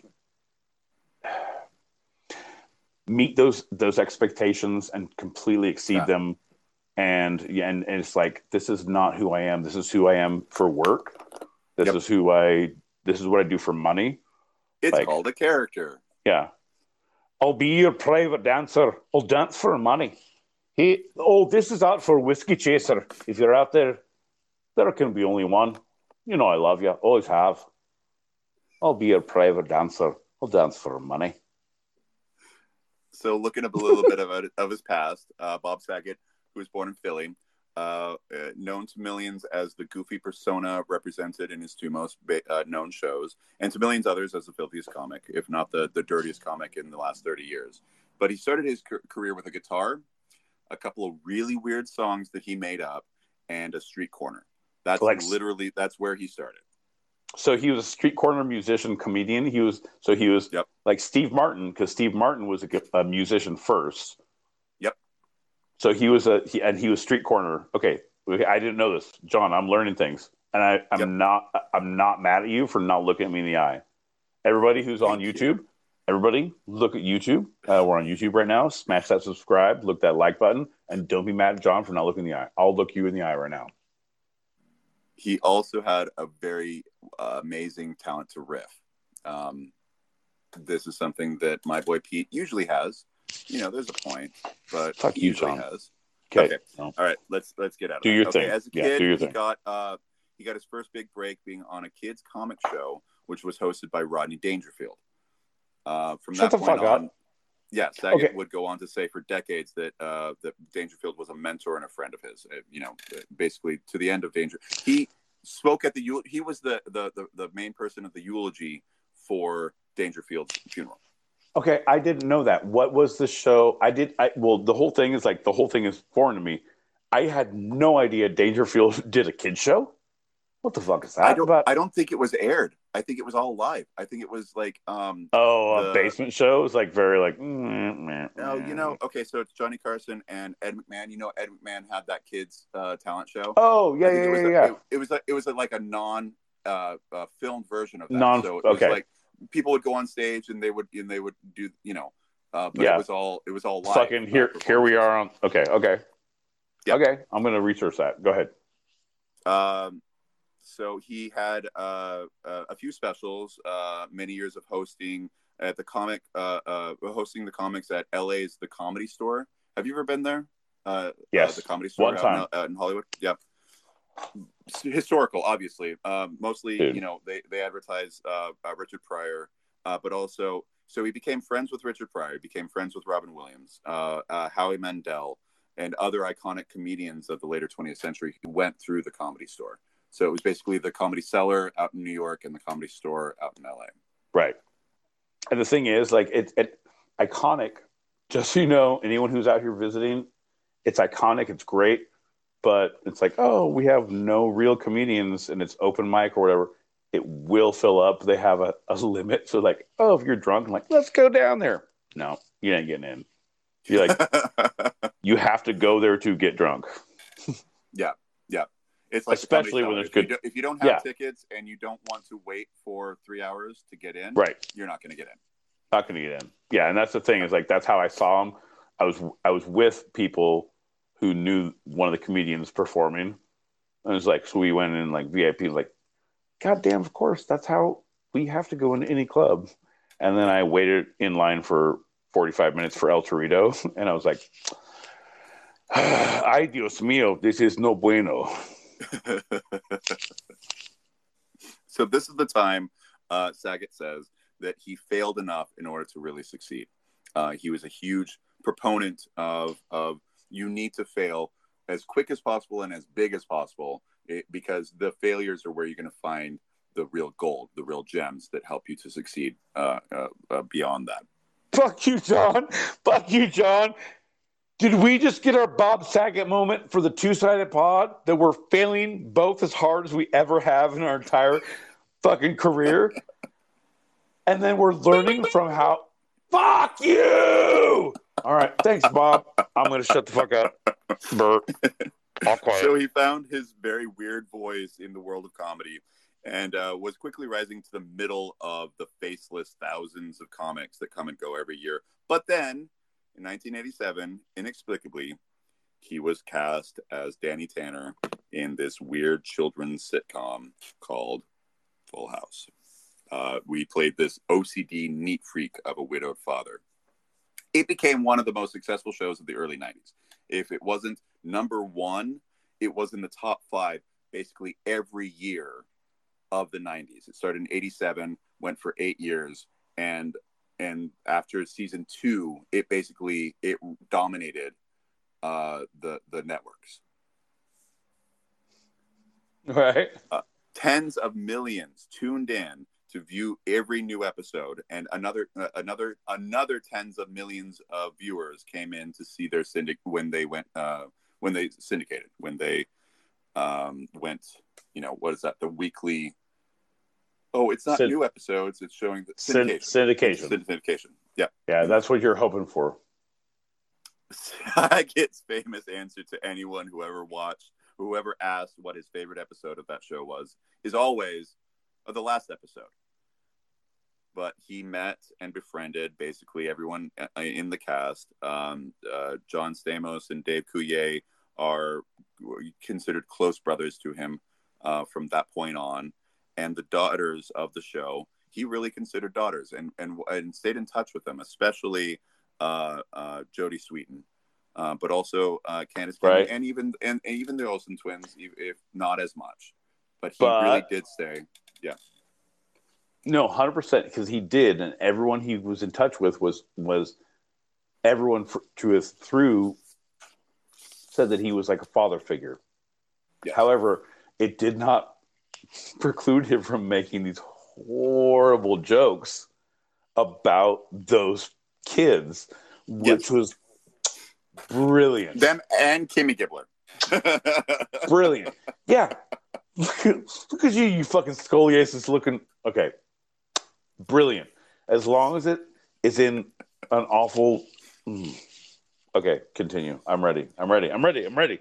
and Jon, and this, uh, this goes into the weirdness of his voice, uh, the weirdness of his comedy, and the weirdness of of how he looked at life. And uh, but uh, I digress. So at the same time, Saget was pegged to host America's Funniest Home Videos. Now it was later renamed America's Funniest Videos, as you said.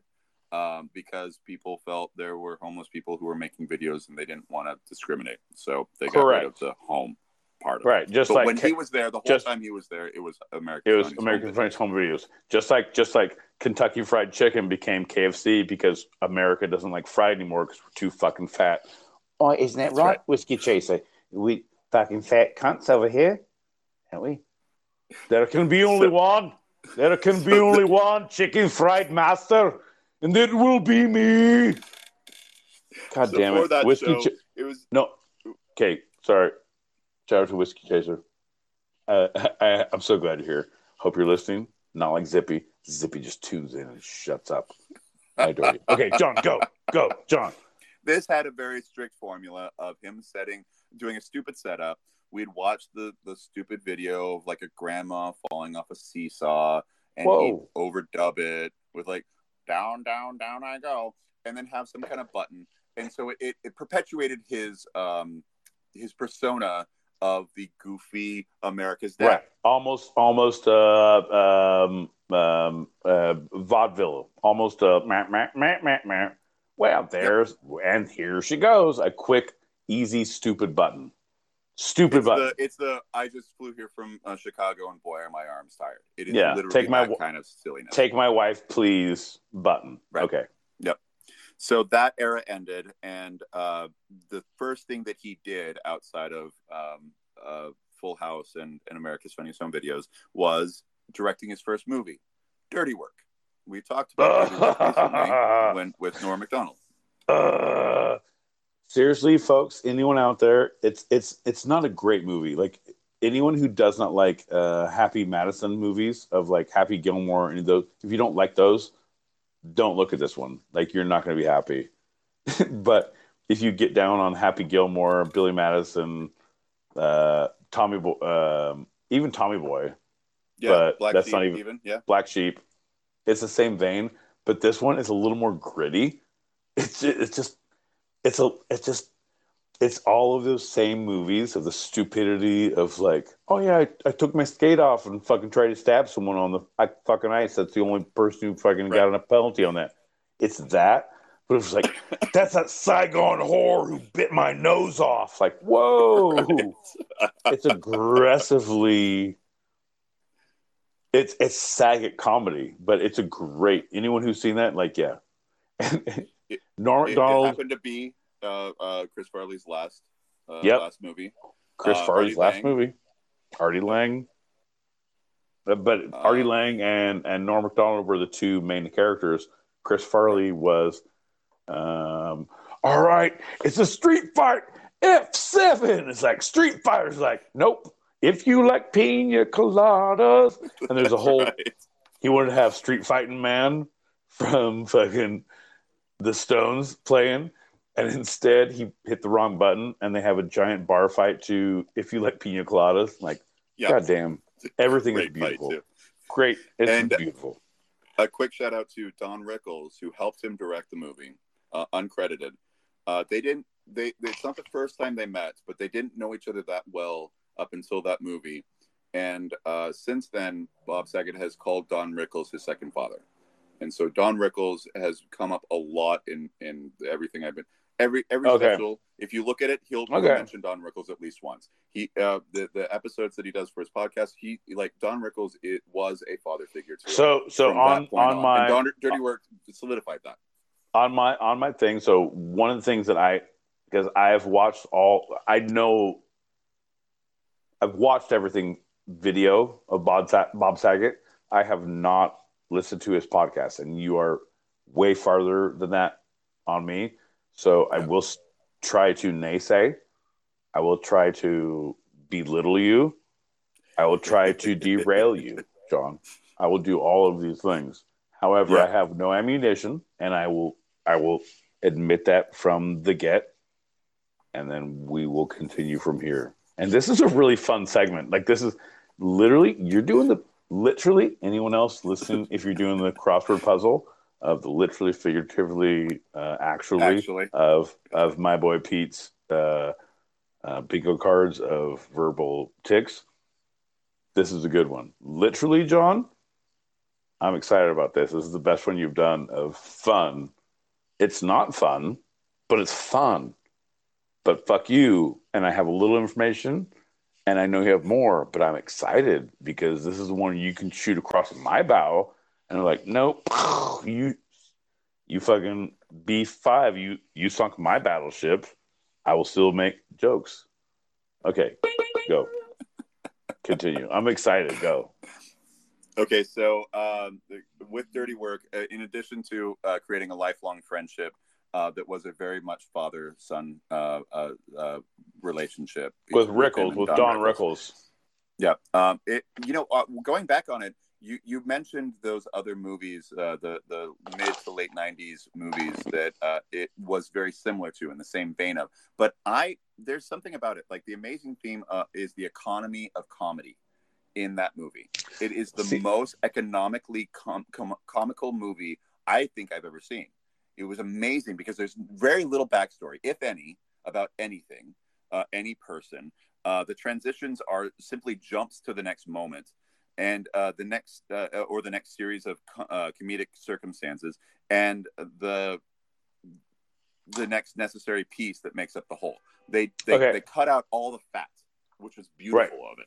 No, so so, and it's a very difficult thing to do. So I I know what you're saying there, and in, a- in a movie in a in a cinematic thing, that Yeah. they literally just like boom, boom, boom. You're hitting the high points. It's like we're doing play by play. Like there's Yeah. very very little color. right? If we're doing sports fans. But for comedians, it's like this is a conservation of words. Like, how do Yep. I get from my intro to my punchline? And I was like, all right, it uh fuck. All right. Okay. Anyone out there fucking who listens to any fucking old uh fucking music shows? They called name that tune, right? It's like I can name that tune in seven notes. I'll name that tune in five. Oi, I'll name that tune in three. You can't take our lives, but you can take our tunes. And it's like burr burr burr. It's it's it's the same idea where you have the uh, most information in a small space and and and to make it okay. Because dude you've seen um um um Shecky Leibowitz. What is what is the the the um, um ship um shit there's so many movies of the people we love of Billy of who have done a puddle jumper for for um broken lizard those guys who Yeah. did that was their overboard. fuck going overboard going yeah going overboard was the Shecky Yeah. Right. so every every people like the um the guys who did um Super Troopers. Hel- Super Troopers and Super Troopers Yep. 2 and um the island and the the Club um, Dread. Yeah. Club Dread and all those like which are good movies in their own rights. They did a fucked awful movie. they and it's out there. It's awful. It's awful. Happy Gilmore, who has Happy Gilmore, has all these things. He did Going overboard. Going Overboard, where he was Shecky Leibowitz, which was Right. a fucking awful movie. Right. But you know, it like the tenacity of the thing, like here's how you learn your thing. And and he had one, Bob Saget had one movie. It was it was Dirty, Dirty Work, work. And it was God damn, it was awful and brilliant and awful Yep. and brilliant. Brilliant. Jon, Jon, I'm, I'm, sorry. I'm ambivalent about it. Actually, I'm, I- I'm, I'm ambivalent. I have become less ambivalent and more ambivalent at the same time, and I feel like I need to call a doctor. Doctor, doctor, woo! I have no idea what ambivalence means anymore, and I will use it collectively. I will use it as like, hey, give me that ambivalent fucking lighter. That's right. I'll use it as I will use it in place. Jon, Jon, Jon L. Peacock. Do you do you realize what just happened with our show? Anyone who's here right now, I will no longer say the word fucking. I will say ambivalent. It's because the I have it's a it's a broad meaning that means nothing. That means everything. Can I get my ambivalent host, uh, co-host, to hand me that ambivalent lighter, please? Hey, if you, you if you fuck if you ambivalent I can't I can't I can't. Because you fucking Jon ambivalently looking at me with all of your ambivalently great shows. And but it's a different because I can't say ambivalent ambivalent and because fucking works good. Ambi- anyway this is a great topic Jon I'm amb- ambivalently ambivalent in. So anyway, uh, uh, the next studio over while Dirty Work was happening was being filmed was a film called Half Baked, and since they were filming so close to each other, they asked Bob to come in for a small cameo. It literally took one day to film. It literally was 30 seconds long, and this sparked a resurgence in interest of Bob Saget as the comedian. You ever seen a one dollar bill? I know it's not his. I know it's Yeah, not his. That would be Jon Stewart. Yep. Hi. I I'm glad you corrected me, but I'm saying the brilliance of the movies that had the stupidity of just like hey man, you would do stupid shit. Yeah. Yeah.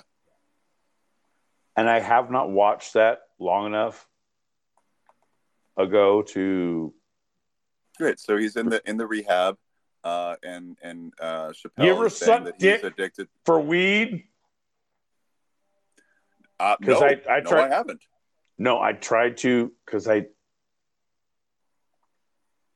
I know that I know that, but I was doing the fucking thing so I didn't have to say suck dick for weed, Jon. Boo And you- man. I that's great. So I think that everyone the takeaway from this whole show is Jon made me yell suck dick for weed in my apartment complex. And I we all knew what it was. I'm not an idiot, but god damn it, I'm an idiot and I'm I'm going to get a lot of business for the cops coming to me. Fuck you, Jon.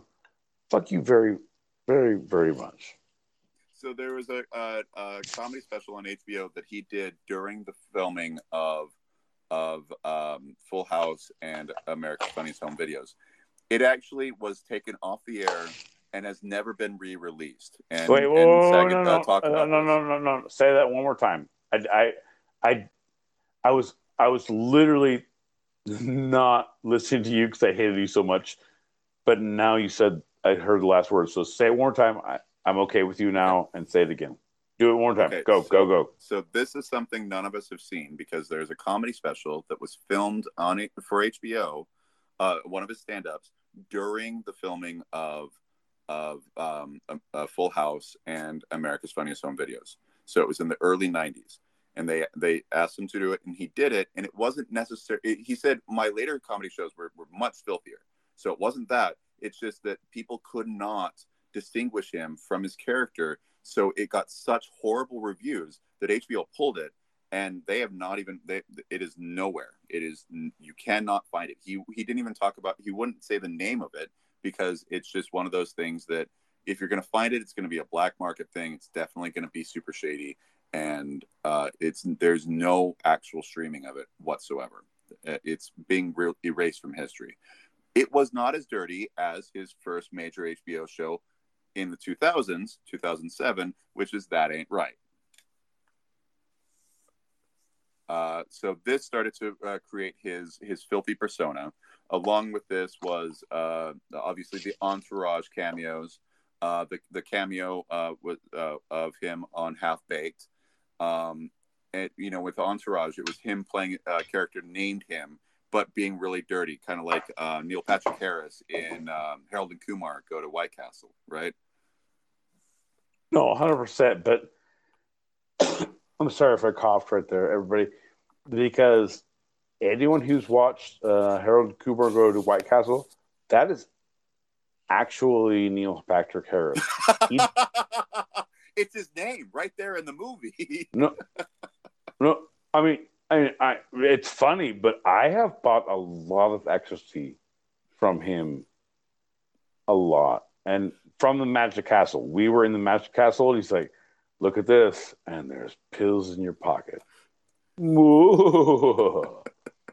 That's untrue. All of it is untrue. I just work what you give me, Jon. Go ahead. so his last uh, major special, which was zero to sixty, uh, you can find on um, uh, Prime. Oh, dude. Uh, yeah, no, that's it's good. No, okay, okay, all right, all right. Sorry, go ahead. Yeah, the last major one is good. Yeah, no, it's good. So, so he talks about it at the very beginning of the of the special. He says, you know, uh, someone wanted him to be more Danny Tanner. Like what? Uh, he was like, "What do you want me to do? Dust bust?" And then another woman wanted him to be much filthier, and he so he pissed on her, and she liked it, and everything was great, and that was his humor. And I think that really uh, is the uh, epitome of his comedy, being him while giving the people what they want. Very kinks, you know, give the people what they want style. I, I think that's what makes Bob Saget such a chameleon and makes some people think he's only Danny Tanner. Some people think that he's just the filthy person trying to be the opposite of Danny Tanner. And those who follow him realize he is this really weird, self reflective comedian uh, that in the moment he will say, Oh, I'm saying this filthy thing, and that's not right. and that's it's it adds to his comedy in such a wonderful way. I think he's he's such a brilliant comedian because of it.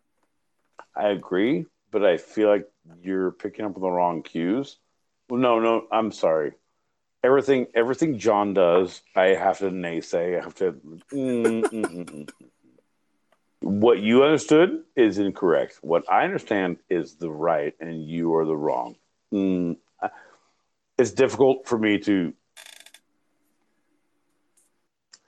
to communicate the correct way. Anyway, um, so he did those things. Yes, he did those, but it was not that was not his comedy. It was I am I am black or white.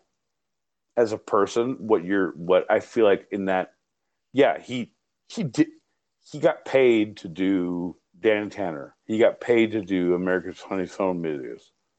But somehow his agent got him to do that because he was the dick and fart jokes and he was the bitch and cunt and grandma's libido jokes and he was all those horrible jokes but he still got the like well i don't know what do you think about it kimmy and as soon as he was not under contract he was like yeah i'd fucking i'd fuck kimmy's eyes straight. Like whoa! It's comedy. It's a thing. It's a I, I he he was not good. He was his comedy was not good it was not bad. He right, was and a, that he he was a person who who i'm going to get paid. I'm going to stay true to my comedy but even in my true to my comedy i'm dr- i'm evil like me dude if i if i made millions of dollars with my awful deviant horrible comedy i will still still take care of like oh yeah he was very awful but he, he paid rent for these these good people he loved these were his family like yeah but he also fucking tried to sink fucking san francisco because they fucking would give him soft french bread and he was like i don't want round loaves i want soft loaves and he was like nope like i have enough money i'm gonna sink them what is it, I- I- sourdough No, Sour- no I say sour no.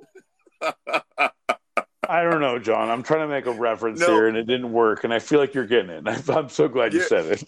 You're you're very right because um, you know he talks about in that last uh, major uh, uh, special that's been released. Uh, it's 2017 is when it came out.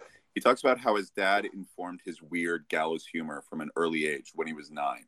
His dad just started telling him jokes, thinking like uh, like he was a teen, but he was telling them at the age of nine, and it was because so many people were dying uh, in his family. His dad lost most of his siblings very early on. Um, and and he lost a couple of siblings early on and so there was this just you know he was talking about like for a while it was a funeral a year and so that that that tragedy in his life uh, started with his dad and his dad just saying these horrible jokes that at nine he didn't even fully understand but it just it embedded into him like with me watching monty python at three o'clock in the morning uh, you know at nine years old because no one else is awake and that's the only time i can watch tv because i'm the youngest of six I got stupid, dry humor embedded in me, and he got this gallows humor embedded in him. And so that's what that's analogy. the roots of it. Okay. Yeah, that's good. No, it's good. It's like, oh, he had this, but I also couldn't sleep because I had siblings, so I watched this. So we're all That's right. funny. No, you're good. No, no, no. I'm gonna. I was. I'm not gonna aggressively attack that, but like, no, continue. I'm. I was. I was literally 100 percent with you until you're like, and I couldn't sleep because I had siblings. me. No, yeah. Uh, You're doing good. No, I'm. I'm listening. So his his uh his uh persona in the eyes of many you know fluctuated back and forth. Then he he did how i met your mother. And the voice of him again became america's dad. He was this disembodied voice that um people just began to associate again with the father figure. And so uh, for two decades one decade after another he had he this there was this resurgence of him being America's dad. So can I tell you? Um, I don't care. I don't give a shit because I feel like I'm only talking to you on the YouTubes and no Right. one, or no on the on the Zoom Zoom Zooms. Right. Whatever. I don't give a shit. I did not know. I did not. I literally did not know.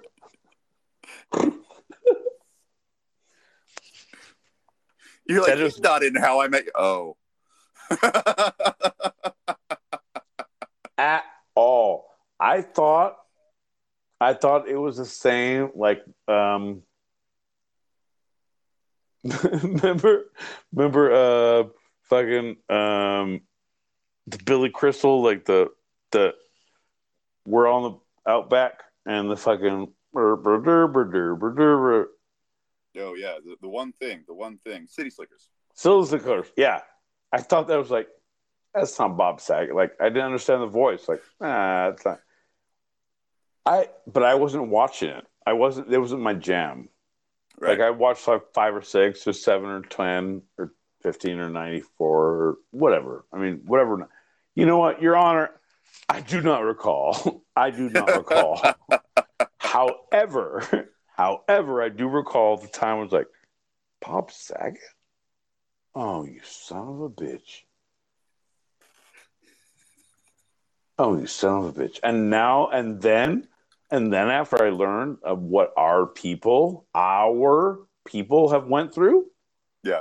I was super angry when they said, How I Met Your Father yeah. on a weekly episode. It was like, oh, oh no, you didn't. Because the, the first show was okay. Like, it was good. But then it was like, it was all about Bob. And now you're like, who's your, who's your goddamn, who's your, get, who's your going to be your fucking Seymour? I need more Must be blood. Must blood. be flesh. fresh. Exactly. And that's how we do our next musical, Jon. So, Jon, this is the time I want to. No, wait, you're doing your show. You do yours, and then I'll pitch you on my next musical episode. So, you finish yours. Go ahead. Okay, fantastic. So the, to round out his daddy figure, um, he wrote a book in 2014 called Dirty Daddy, um, acknowledging that he has uh, been seen as the this father figure, this America's dad. That's actually Right. a, you know a title that was given to him, and he's like, I'm not, I'm not Danny Tanner. That was a character. Uh, that's just not me. My Right. humor is you know i'm gonna i'm gonna cater to the crowd and if it's an older crowd i you know i i, I want it to be a little blue because i'm gallows humor i'm that that's where i go and so that Like, like his pops of- did. Yeah. yeah like his pops did so so when he joked about his his uh, uh, tv daughters and doing horrible things to them or especially kimmy gibbler because she was the neighbor he also was really close with the actors and they knew that it wasn't like he wasn't like perverted he wasn't doing those things. It was just words. And that's what was so funny to him. And that's what i really dig. That kind of like that kind of humor and how it presses uh, the envelope is the best kind of humor in my mind is is because it's it's apolitical. It's just it's it's silly for silly sake you know to you borrow art for art's sake. It really is. And he pushed it further than i think anyone else has in american comedy. So I, I completely agree with you, hundred percent. But what he had in his back pocket, where he was able to to do that, and and is that rat killed in your basement? Because it sounded like he was fucking chomping on something. Anyway, um, I can make jokes about you. I can make jokes about whatever, but if you're if you're the jokes he makes you need to have the the the butt of the joke co-signing your joke if it's that dirty. Like if if if the jokes i said about you if you didn't you didn't co-sign my ginger goddamn fucking look at you in your little neutrino little fucking minority report, like you're fucking whatever, thinking about your cognitive precog bullshit, ginger style. I don't know, you and fucking Zippy we have one more ginger spot left open for precog crimes. Anyway, I know because those are horrible. Anyone who listens to those are like, fuck him. And they, I feel like we just lost two or three viewers. Anyway, fuck up, Jon, you're right. Um, it's it, you know your you know your audience. You know how to deal with your audience, and you know how to do your your subject, not even your audience, but your subject. Like you can joke about me in all this shit, of, and you do. And granted, I'm more vocal and more aggressive about because gingers don't deserve fucking any place in the world. So, granted, I was a step forward. Anyway, but I'm just saying, like he he was able to say those things about Kimmy Gibbler. He was able to say things about everyone, Jon. Right. Right. If it was just like, if I talked about, if I grew up like, oh, I was just a production manager and I made jokes and did stand up comedy about, yeah, he was fucking them. Like, whoa, holy shit. All about the relationships you have with people. Yeah, because he is such a, a positive person. And so that's really what I'm, you know, that's the next phase of, of what I want to talk about is that he, in his own personal life, is so positive and so caring. And, uh, you know, the, a couple of the, the specials that we've seen, like the first one, which was the super dirty one, that that ain't right. He was actually at NYU for um, a specific, uh, very uh, somewhat rare disease that his sister uh, suffered from um, and I don't have it down because I I didn't choose to write no, it. No, no, no, doesn't matter. Doesn't, but it doesn't but matter. What Keep it, going. Was there for it was it was that benefit, and so that that kind of that, that awesomeness really has perpetuated um, throughout his entire career, and that's why at his roast. You know the the big roast. Another thing that that people like. Oh, see that that's that shows how dirty he is. But every single person they end with, I really don't have a bad thing to say about Bob. He's one of my best friends He's the most caring person I know. Uh, and and I, you know, that beyond that, I can I can joke about his character, his quote unquote character, uh, the character that he plays, but the real person he is untouchable because he is such a good person, and that goes back to the the gallows humor being just words, where you know some TV dads uh, have proved to be themselves not so great and so he uh, uh, has become the most trustworthy father, uh, uh, America's dad, in you know recent history. Um, after uh, after How I Met Your Mother, uh, you know the entourage um, cameos that he did. He did a, a series called Strange Days with Bob Saget. I wasn't able to see this because I had to pay for it, but it's him uh, exploring subcultures, strange subcultures of America, which is right up his alley. And so I, I just wanted to mention it, even though I have really not much to say about it because I didn't watch it and I don't want to talk out of school.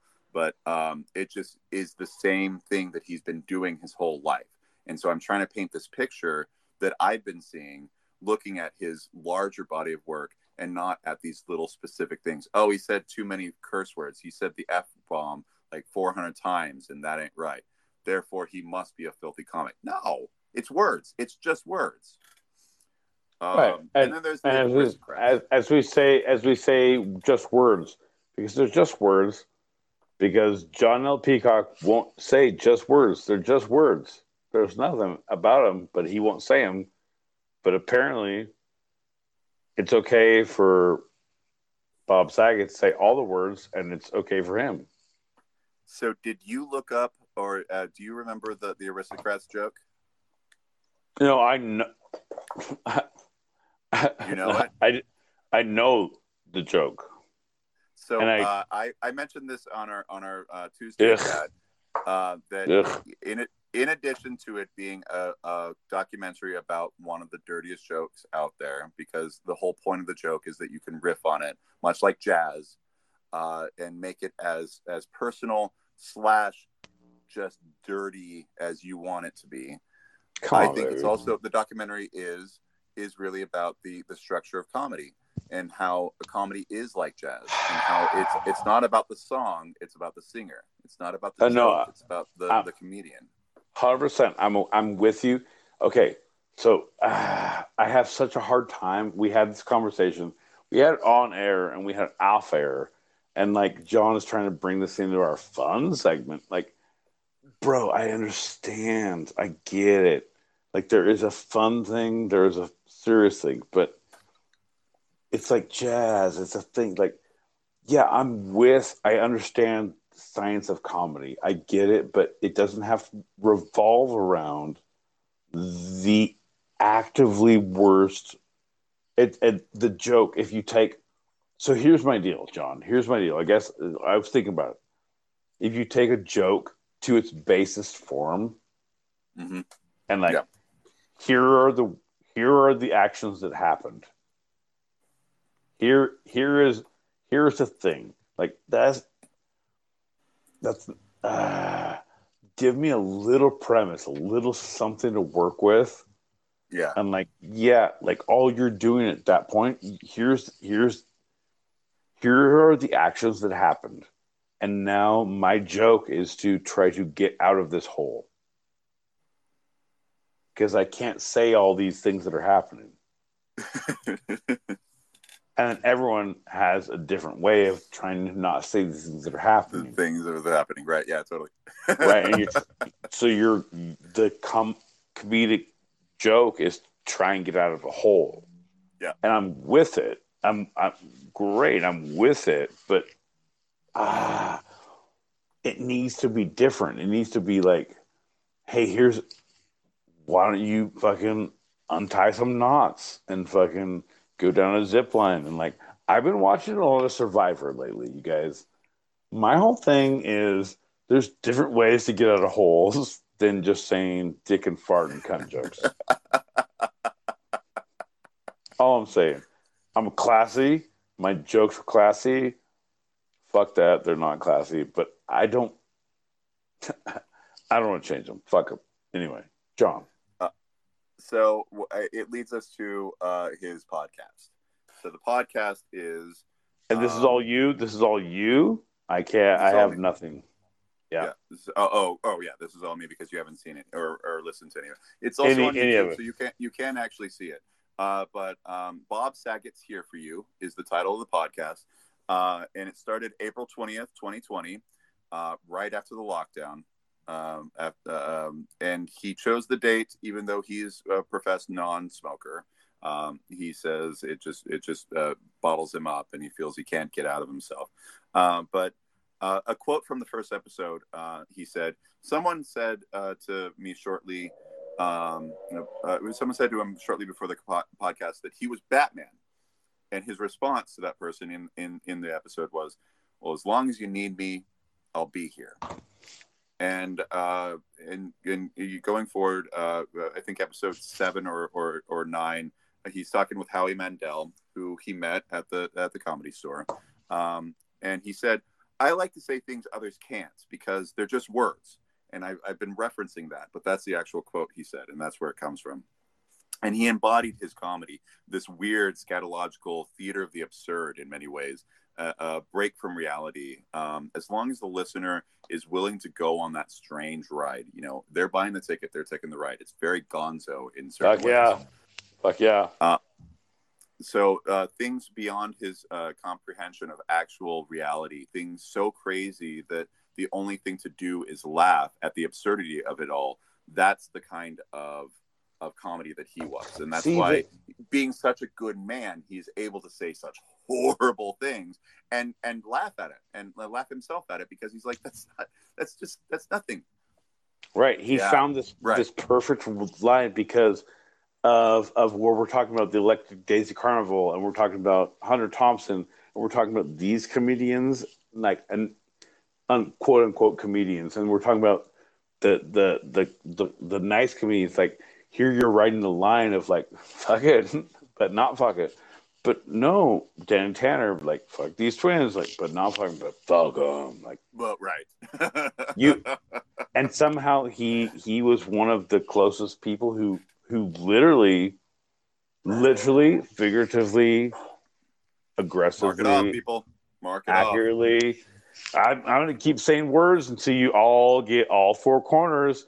You call in on two sided pod at gmail.com with your uh, bingo card of Pete's uh, stupid words, and then you're. Bingo! And we're in! So that's Bob Saget's humor. He's not quite Danny Tanner, uh, though. He actually in the in the podcast he started to say, "I'm kind of becoming more and more Danny Tanner. I'm cleaning more. I'm I'm disinfecting more. I'm I'm being more OCD, uh, a la that character." Um, uh, though it still it, it also can be said that he's a, more of America's dad. One cool thing about the podcast, and one reason why I want to promote it, and a big reason why I wanted to do Bob Saget as a, as a segment is uh, that he goes and he he had this uh, thing at least for the first couple episodes. I don't know how long it lasted. I'm about 20 episodes deep, and it's still happening. Where he people would call in and leave a message and ask a question, and if he liked it enough, he would call them back live on air, very similar to a stereo, where he would say, "Hey, it's Bob Saget," and they're like, "What, really?" And they had a phone conversation, and he would say, "So there's something you want to ask me?" And they'd ask him random things like, "What was your biggest flop? What are you doing during COVID?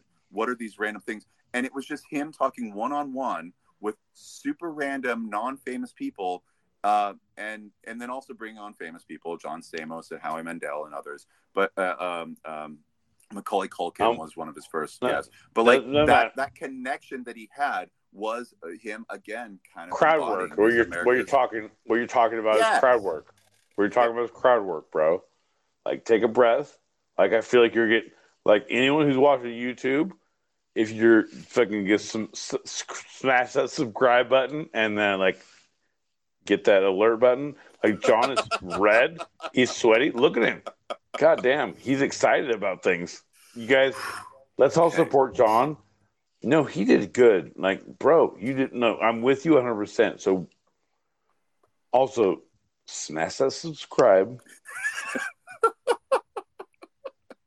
hit that alert.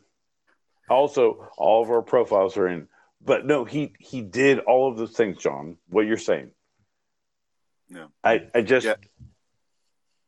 and and and his humor, which I want to actually praise you for, Pete, um, because I I see your humor as being um, a, a unique aspect of yourself, and I haven't really seen that and it, that direct kind of humor in other comedians. And Bob Saget, really, when I did the deep dive, I started to see that uh, that kind where it was self-reflective, uh, even in the moment where you you would you you would comment on your joke in the middle of the joke, and that would still make it funnier. Um, God damn it, in many ways.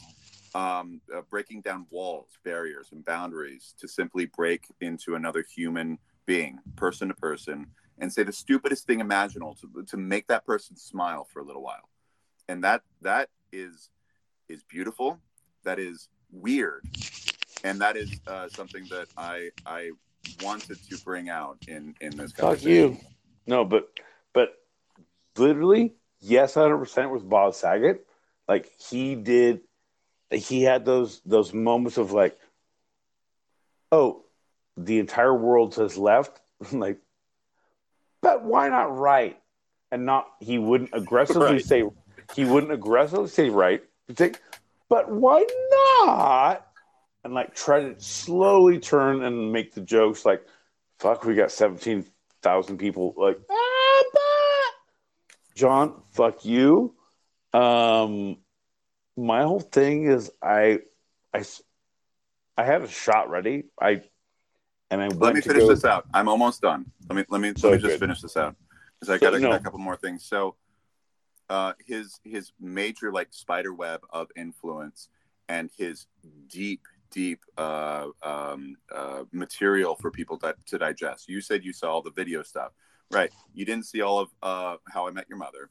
You didn't see all of Fuller House, right? These are the things I didn't even really touch on so much right. um, but this this Right. influence on countless comedians and his kindness uh, and humanity affecting even more than his comedy.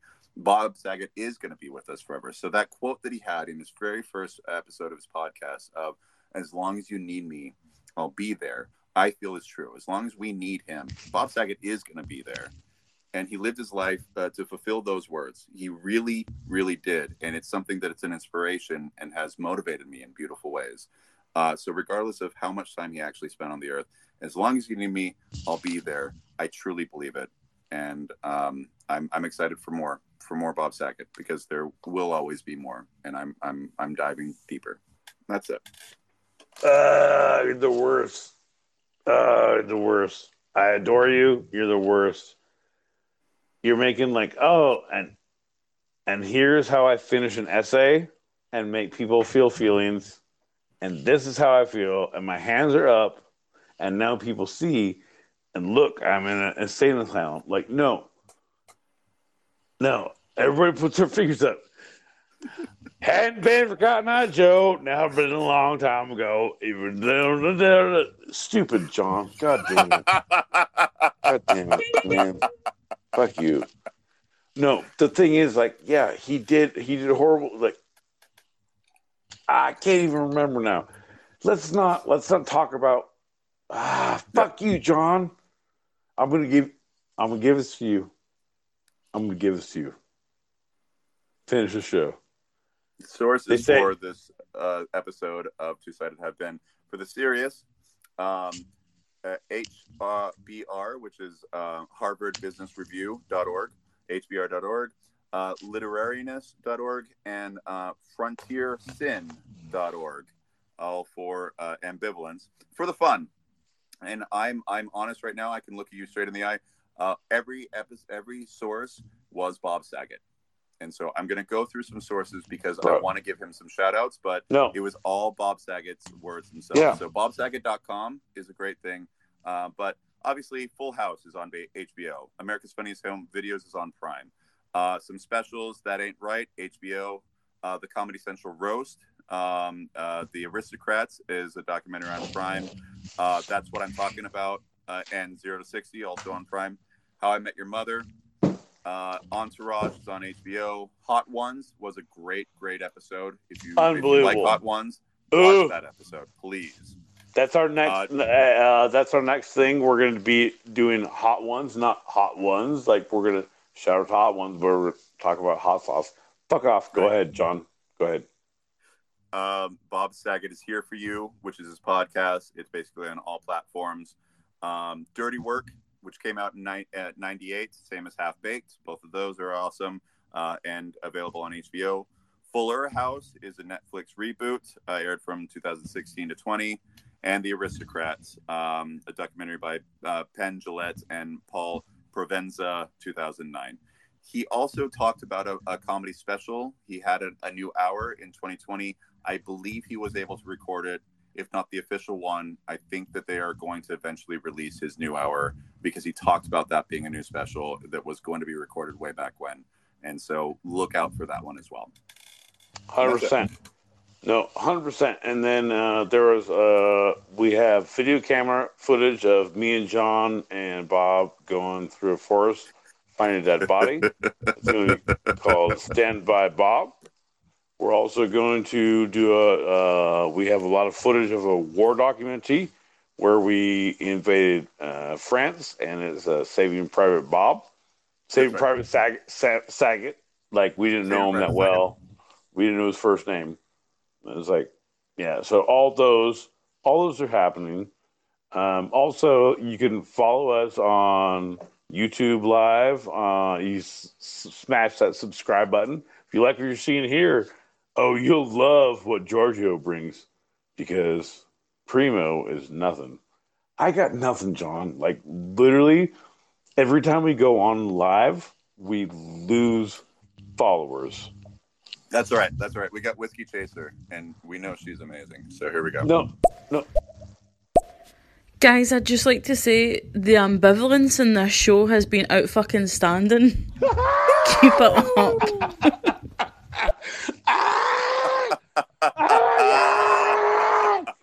Oh my god! Girl, fucking shit. Okay, my ambivalence to this is I'm gonna use this in so many different ways. I watched how you decorated your windows in the holidays. In the holidays, there can be only one, a beautiful, uh, beautiful window dressings with fucking paint. I was ambivalent to it. I don't know what that means, but I just want to say that I saw your window panes. They were fucking awesome. Fuck! I don't know, Jon. Words mean nothing to me. I don't know. I mean, I don't know much, but I know that they'll never take our freedom or our window paintings. Oh man, Ever. I have to do a Scottish accent for an audition coming up, and it has to be stupid. So I don't know what we're going to do with the window panes. Is what I'm going to do for the Scottish accent, even though No. I know this is not a good one. Wow. And I go to school. Wow, that's so. I'm gonna go on. I'm gonna. I'm literally gonna before she puts in her fucking message. I'm gonna. I'm gonna do it for her. That was super fucking offensive, like aggressively offensive. Of like, hey, hey, do you? Hey, um, Hey, Middle America. no, no. Hey, hey, Scotland resident. Do you want to do your impression of a person who was born in Arizona and identifies as a cowboy but lives in New York and has no idea what their life is like? Then go ahead. Good on you. Like, wow, bro. No. She don't know. Fuck you. Li- Oh, of course. Listen. No, the real Scottish accent is a, is a bit more uh, uh, meticulous and, and, and specific. Yeah, I know that, of course. But I want to do a very uh, extreme one, and therefore, that you gotta have the uh, that go from here until tomorrow. Well, my favorite thing is that Jon wouldn't let me do any uh, Eastern Indian, but he did that and got very offensive. So I'm super happy. So when he was to call in and aggressively cancel him, like this is how this is great. Like somehow I I became the good one of the show. Like you're aggressively offending cultures, and I there can be only one, Jon. I don't know. Yeah. Yeah, totally. Yeah, going straight to Braveheart every single time you need to do the accent is probably the best thing you can do. Oh, I'm sorry, Highlander first, and then I love you. I always have. I know that is Braveheart. So don't tell me you are not doing Braveheart in addition to there can be only one, which is Highlander. Yes, I understand your, So- your connections. Hey, dummy. Hey, dummy, because no one's leaving messages. So it doesn't matter what the words are, it's how your accent goes. And then Chad, that's how you you pull in close because your shit is ridiculous. Hey, Right? Like speaking of that, no no no speaking no no no no no no no no no no no no no no no no no no Jon. What we're doing now is I I thought about it previously. I had a shot poured. I poured it over my lap after I picked up my anti Jon L. Peacock flag. So now, when I'm trying to pour correctly, you would pour a shot and let's do it and shut the fuck up. And if anyone likes this, like, wow. Hey, you guys like people getting shit house on YouTube? Hey, Smash kids. that subscribe button. This is awful. Look, like literally, this is the worst. Like this is this is We gonna got be Whiskey Chaser. Listen to her. Like. I appreciate the effort, like the actual effort that you're putting in to do a Scottish accent, even though it's absolutely shite and That's right. sounds nothing like a Scottish accent. I appreciate that. So thank you. Appreciate. Thank Jon, you. do you want do you want to go first, or should I appreciate that? It sounds like shite. You want to go first, Jon? I appreciate the effort you're you're putting into the Scottish accent, even though. it's- and you? All right. Here's here we go. Whiskey chaser. Uh, we're going to go have a shot. Uh, I know you're staying up late. Your children are, are fucking wee children are sleeping. You fucking manage a, a fucking probably fucking roaming around the house. I don't know. that I don't know, Jon. I- Fucking here we go. I- Let's all fucking. I appreciate you, you having a shot with me. I Here appreciate you. All Even your, your kids are going to school. school. All you going to school. Hey, Whiskey Chaser. Fucking push you on stereo. Get your old man. Fucking have a shot with us. Because your kids will be in school tomorrow. I don't. Okay, that's the worst. Like, we're not. I love you more than. Like, not you. Like, I love you. Like, I'm not being aggressively weird, but like, I'm not trying to be. I can't do Indian anymore. I want to do Scottish. I can't do Irish. Like things are, my fucking comedy accents are getting slower and further between, and I'm trying to get as much as I can out of them before they get cancelled, because oh shit, I'll get Indian. I will fuck Jon. He he's frozen. I'm trying, Jon. No, what are you doing? Fuck you, Jon. Do a shot. God damn it. Cheers. Ah, cheers. No. What are you doing? Fuck you, Jon.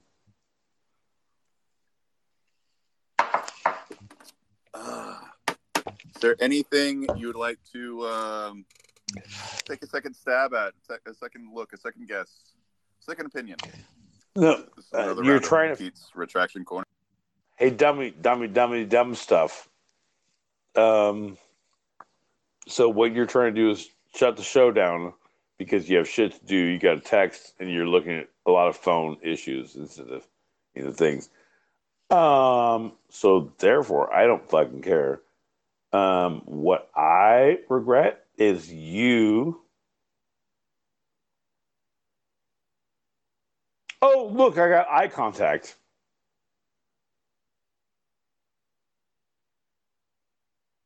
and it went away. I also regret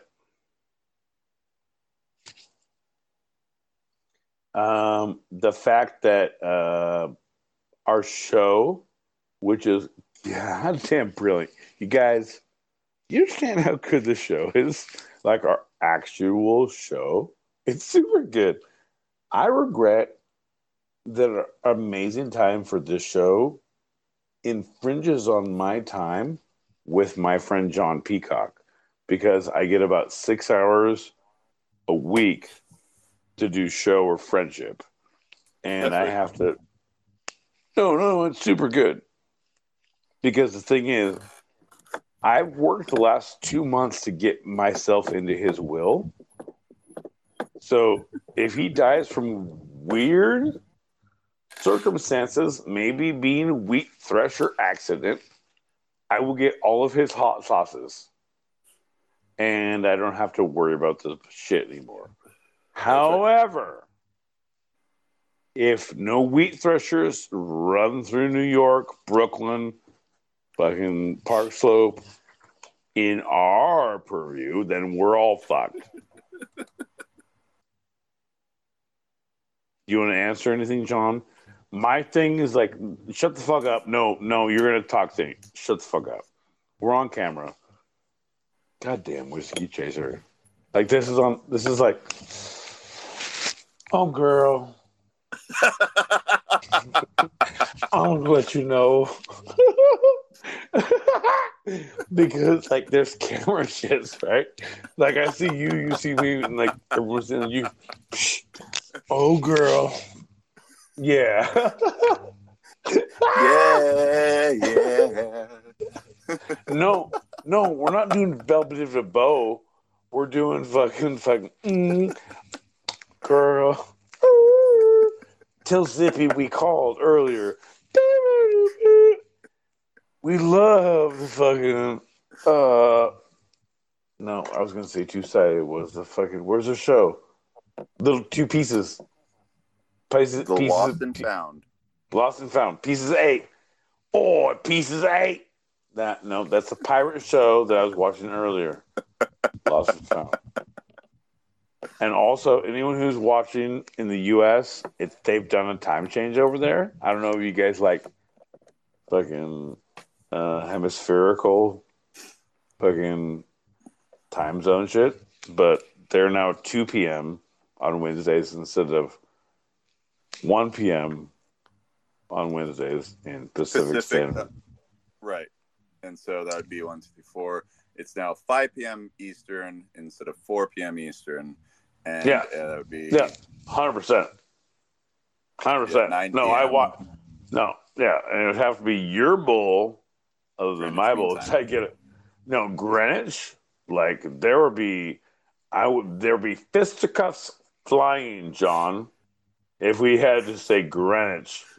I promise you, I'm a learned man, and my house smells of rich Corinthian leather and walnut, and you will not say nay. So for those who missed it, uh, uh, one of the uh, what do you call them? Founding members of Two Sided Podcast Ah, founding has uh, members. given us a, given us a uh, uh, uh, um, inspirational, inspired uh, sound, and I'd like to play it one last time. I would say it would be an. I no, Jon, Jon. Yep. I, I before you do that, I need you to actively be aware of what you're playing. First off, I need to say that it is an actively infected sound because what you have done and what it sounds like is not good. We can't hear it super good. No, no, no, no. no. We're gonna we're gonna play it all. Okay, ready. Oh, Super ready. I'm a fact finder and I'll remind you believe when I say I researched this all day, but we are two-sided pod. You need to rebut all I say with all of your ragings. Tell me why I've got red hair and ginger pubes. Tell me why you bitch and moan, it's all you do. Now it's time to get drunk and go on stereo.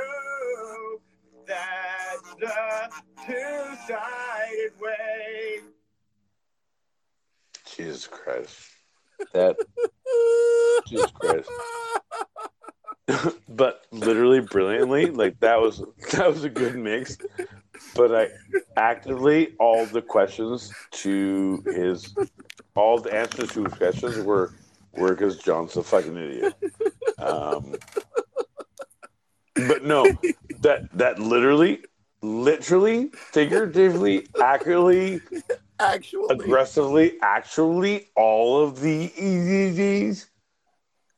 Your first playback was bullshit, Jon. This turns out we're gonna be stars, Jon.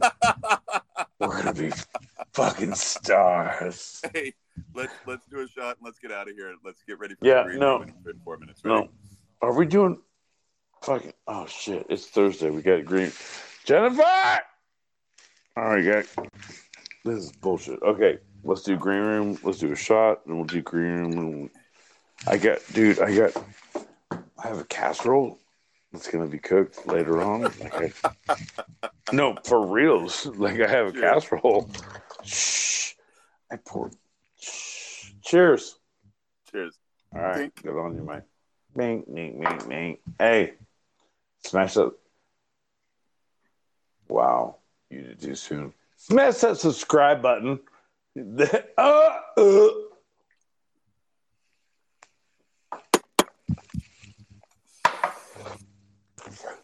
Smash that subscribe button. Get that uh, alert button. Uh, anything down to the left, to the right, back and left, back and left. Think about it as a Kennedy a fucking Zapruder film. Back and left, back and left.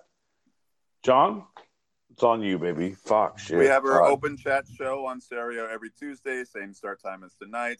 So if you'd like to join us or you want to throw some topics out there for these uh, two sided podcasts, you can email us two sidedpod at gmail.com. That's T W O sidedpod at gmail.com. And remember to join us in the green room. It's going to be 30 after the hour, so in about three minutes uh, for our after show wind down.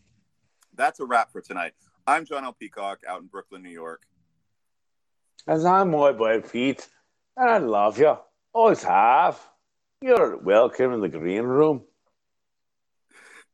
This was our show. Join us live on stereo next and every Thursday, 5 p.m. 5 p.m. Pacific, 8 p.m. Eastern, as we talk about the two sides of life. I almost have this. Shut up. The Fuck you, Jon. Don't read shit. serious here on Two Sided. I love you, Pedro. Yeah, I uh, I fucking put up with your bullshit, Jon. I love you. Always have. Fuck you, Jon. This is bullshit. This is honestly, literally bullshit.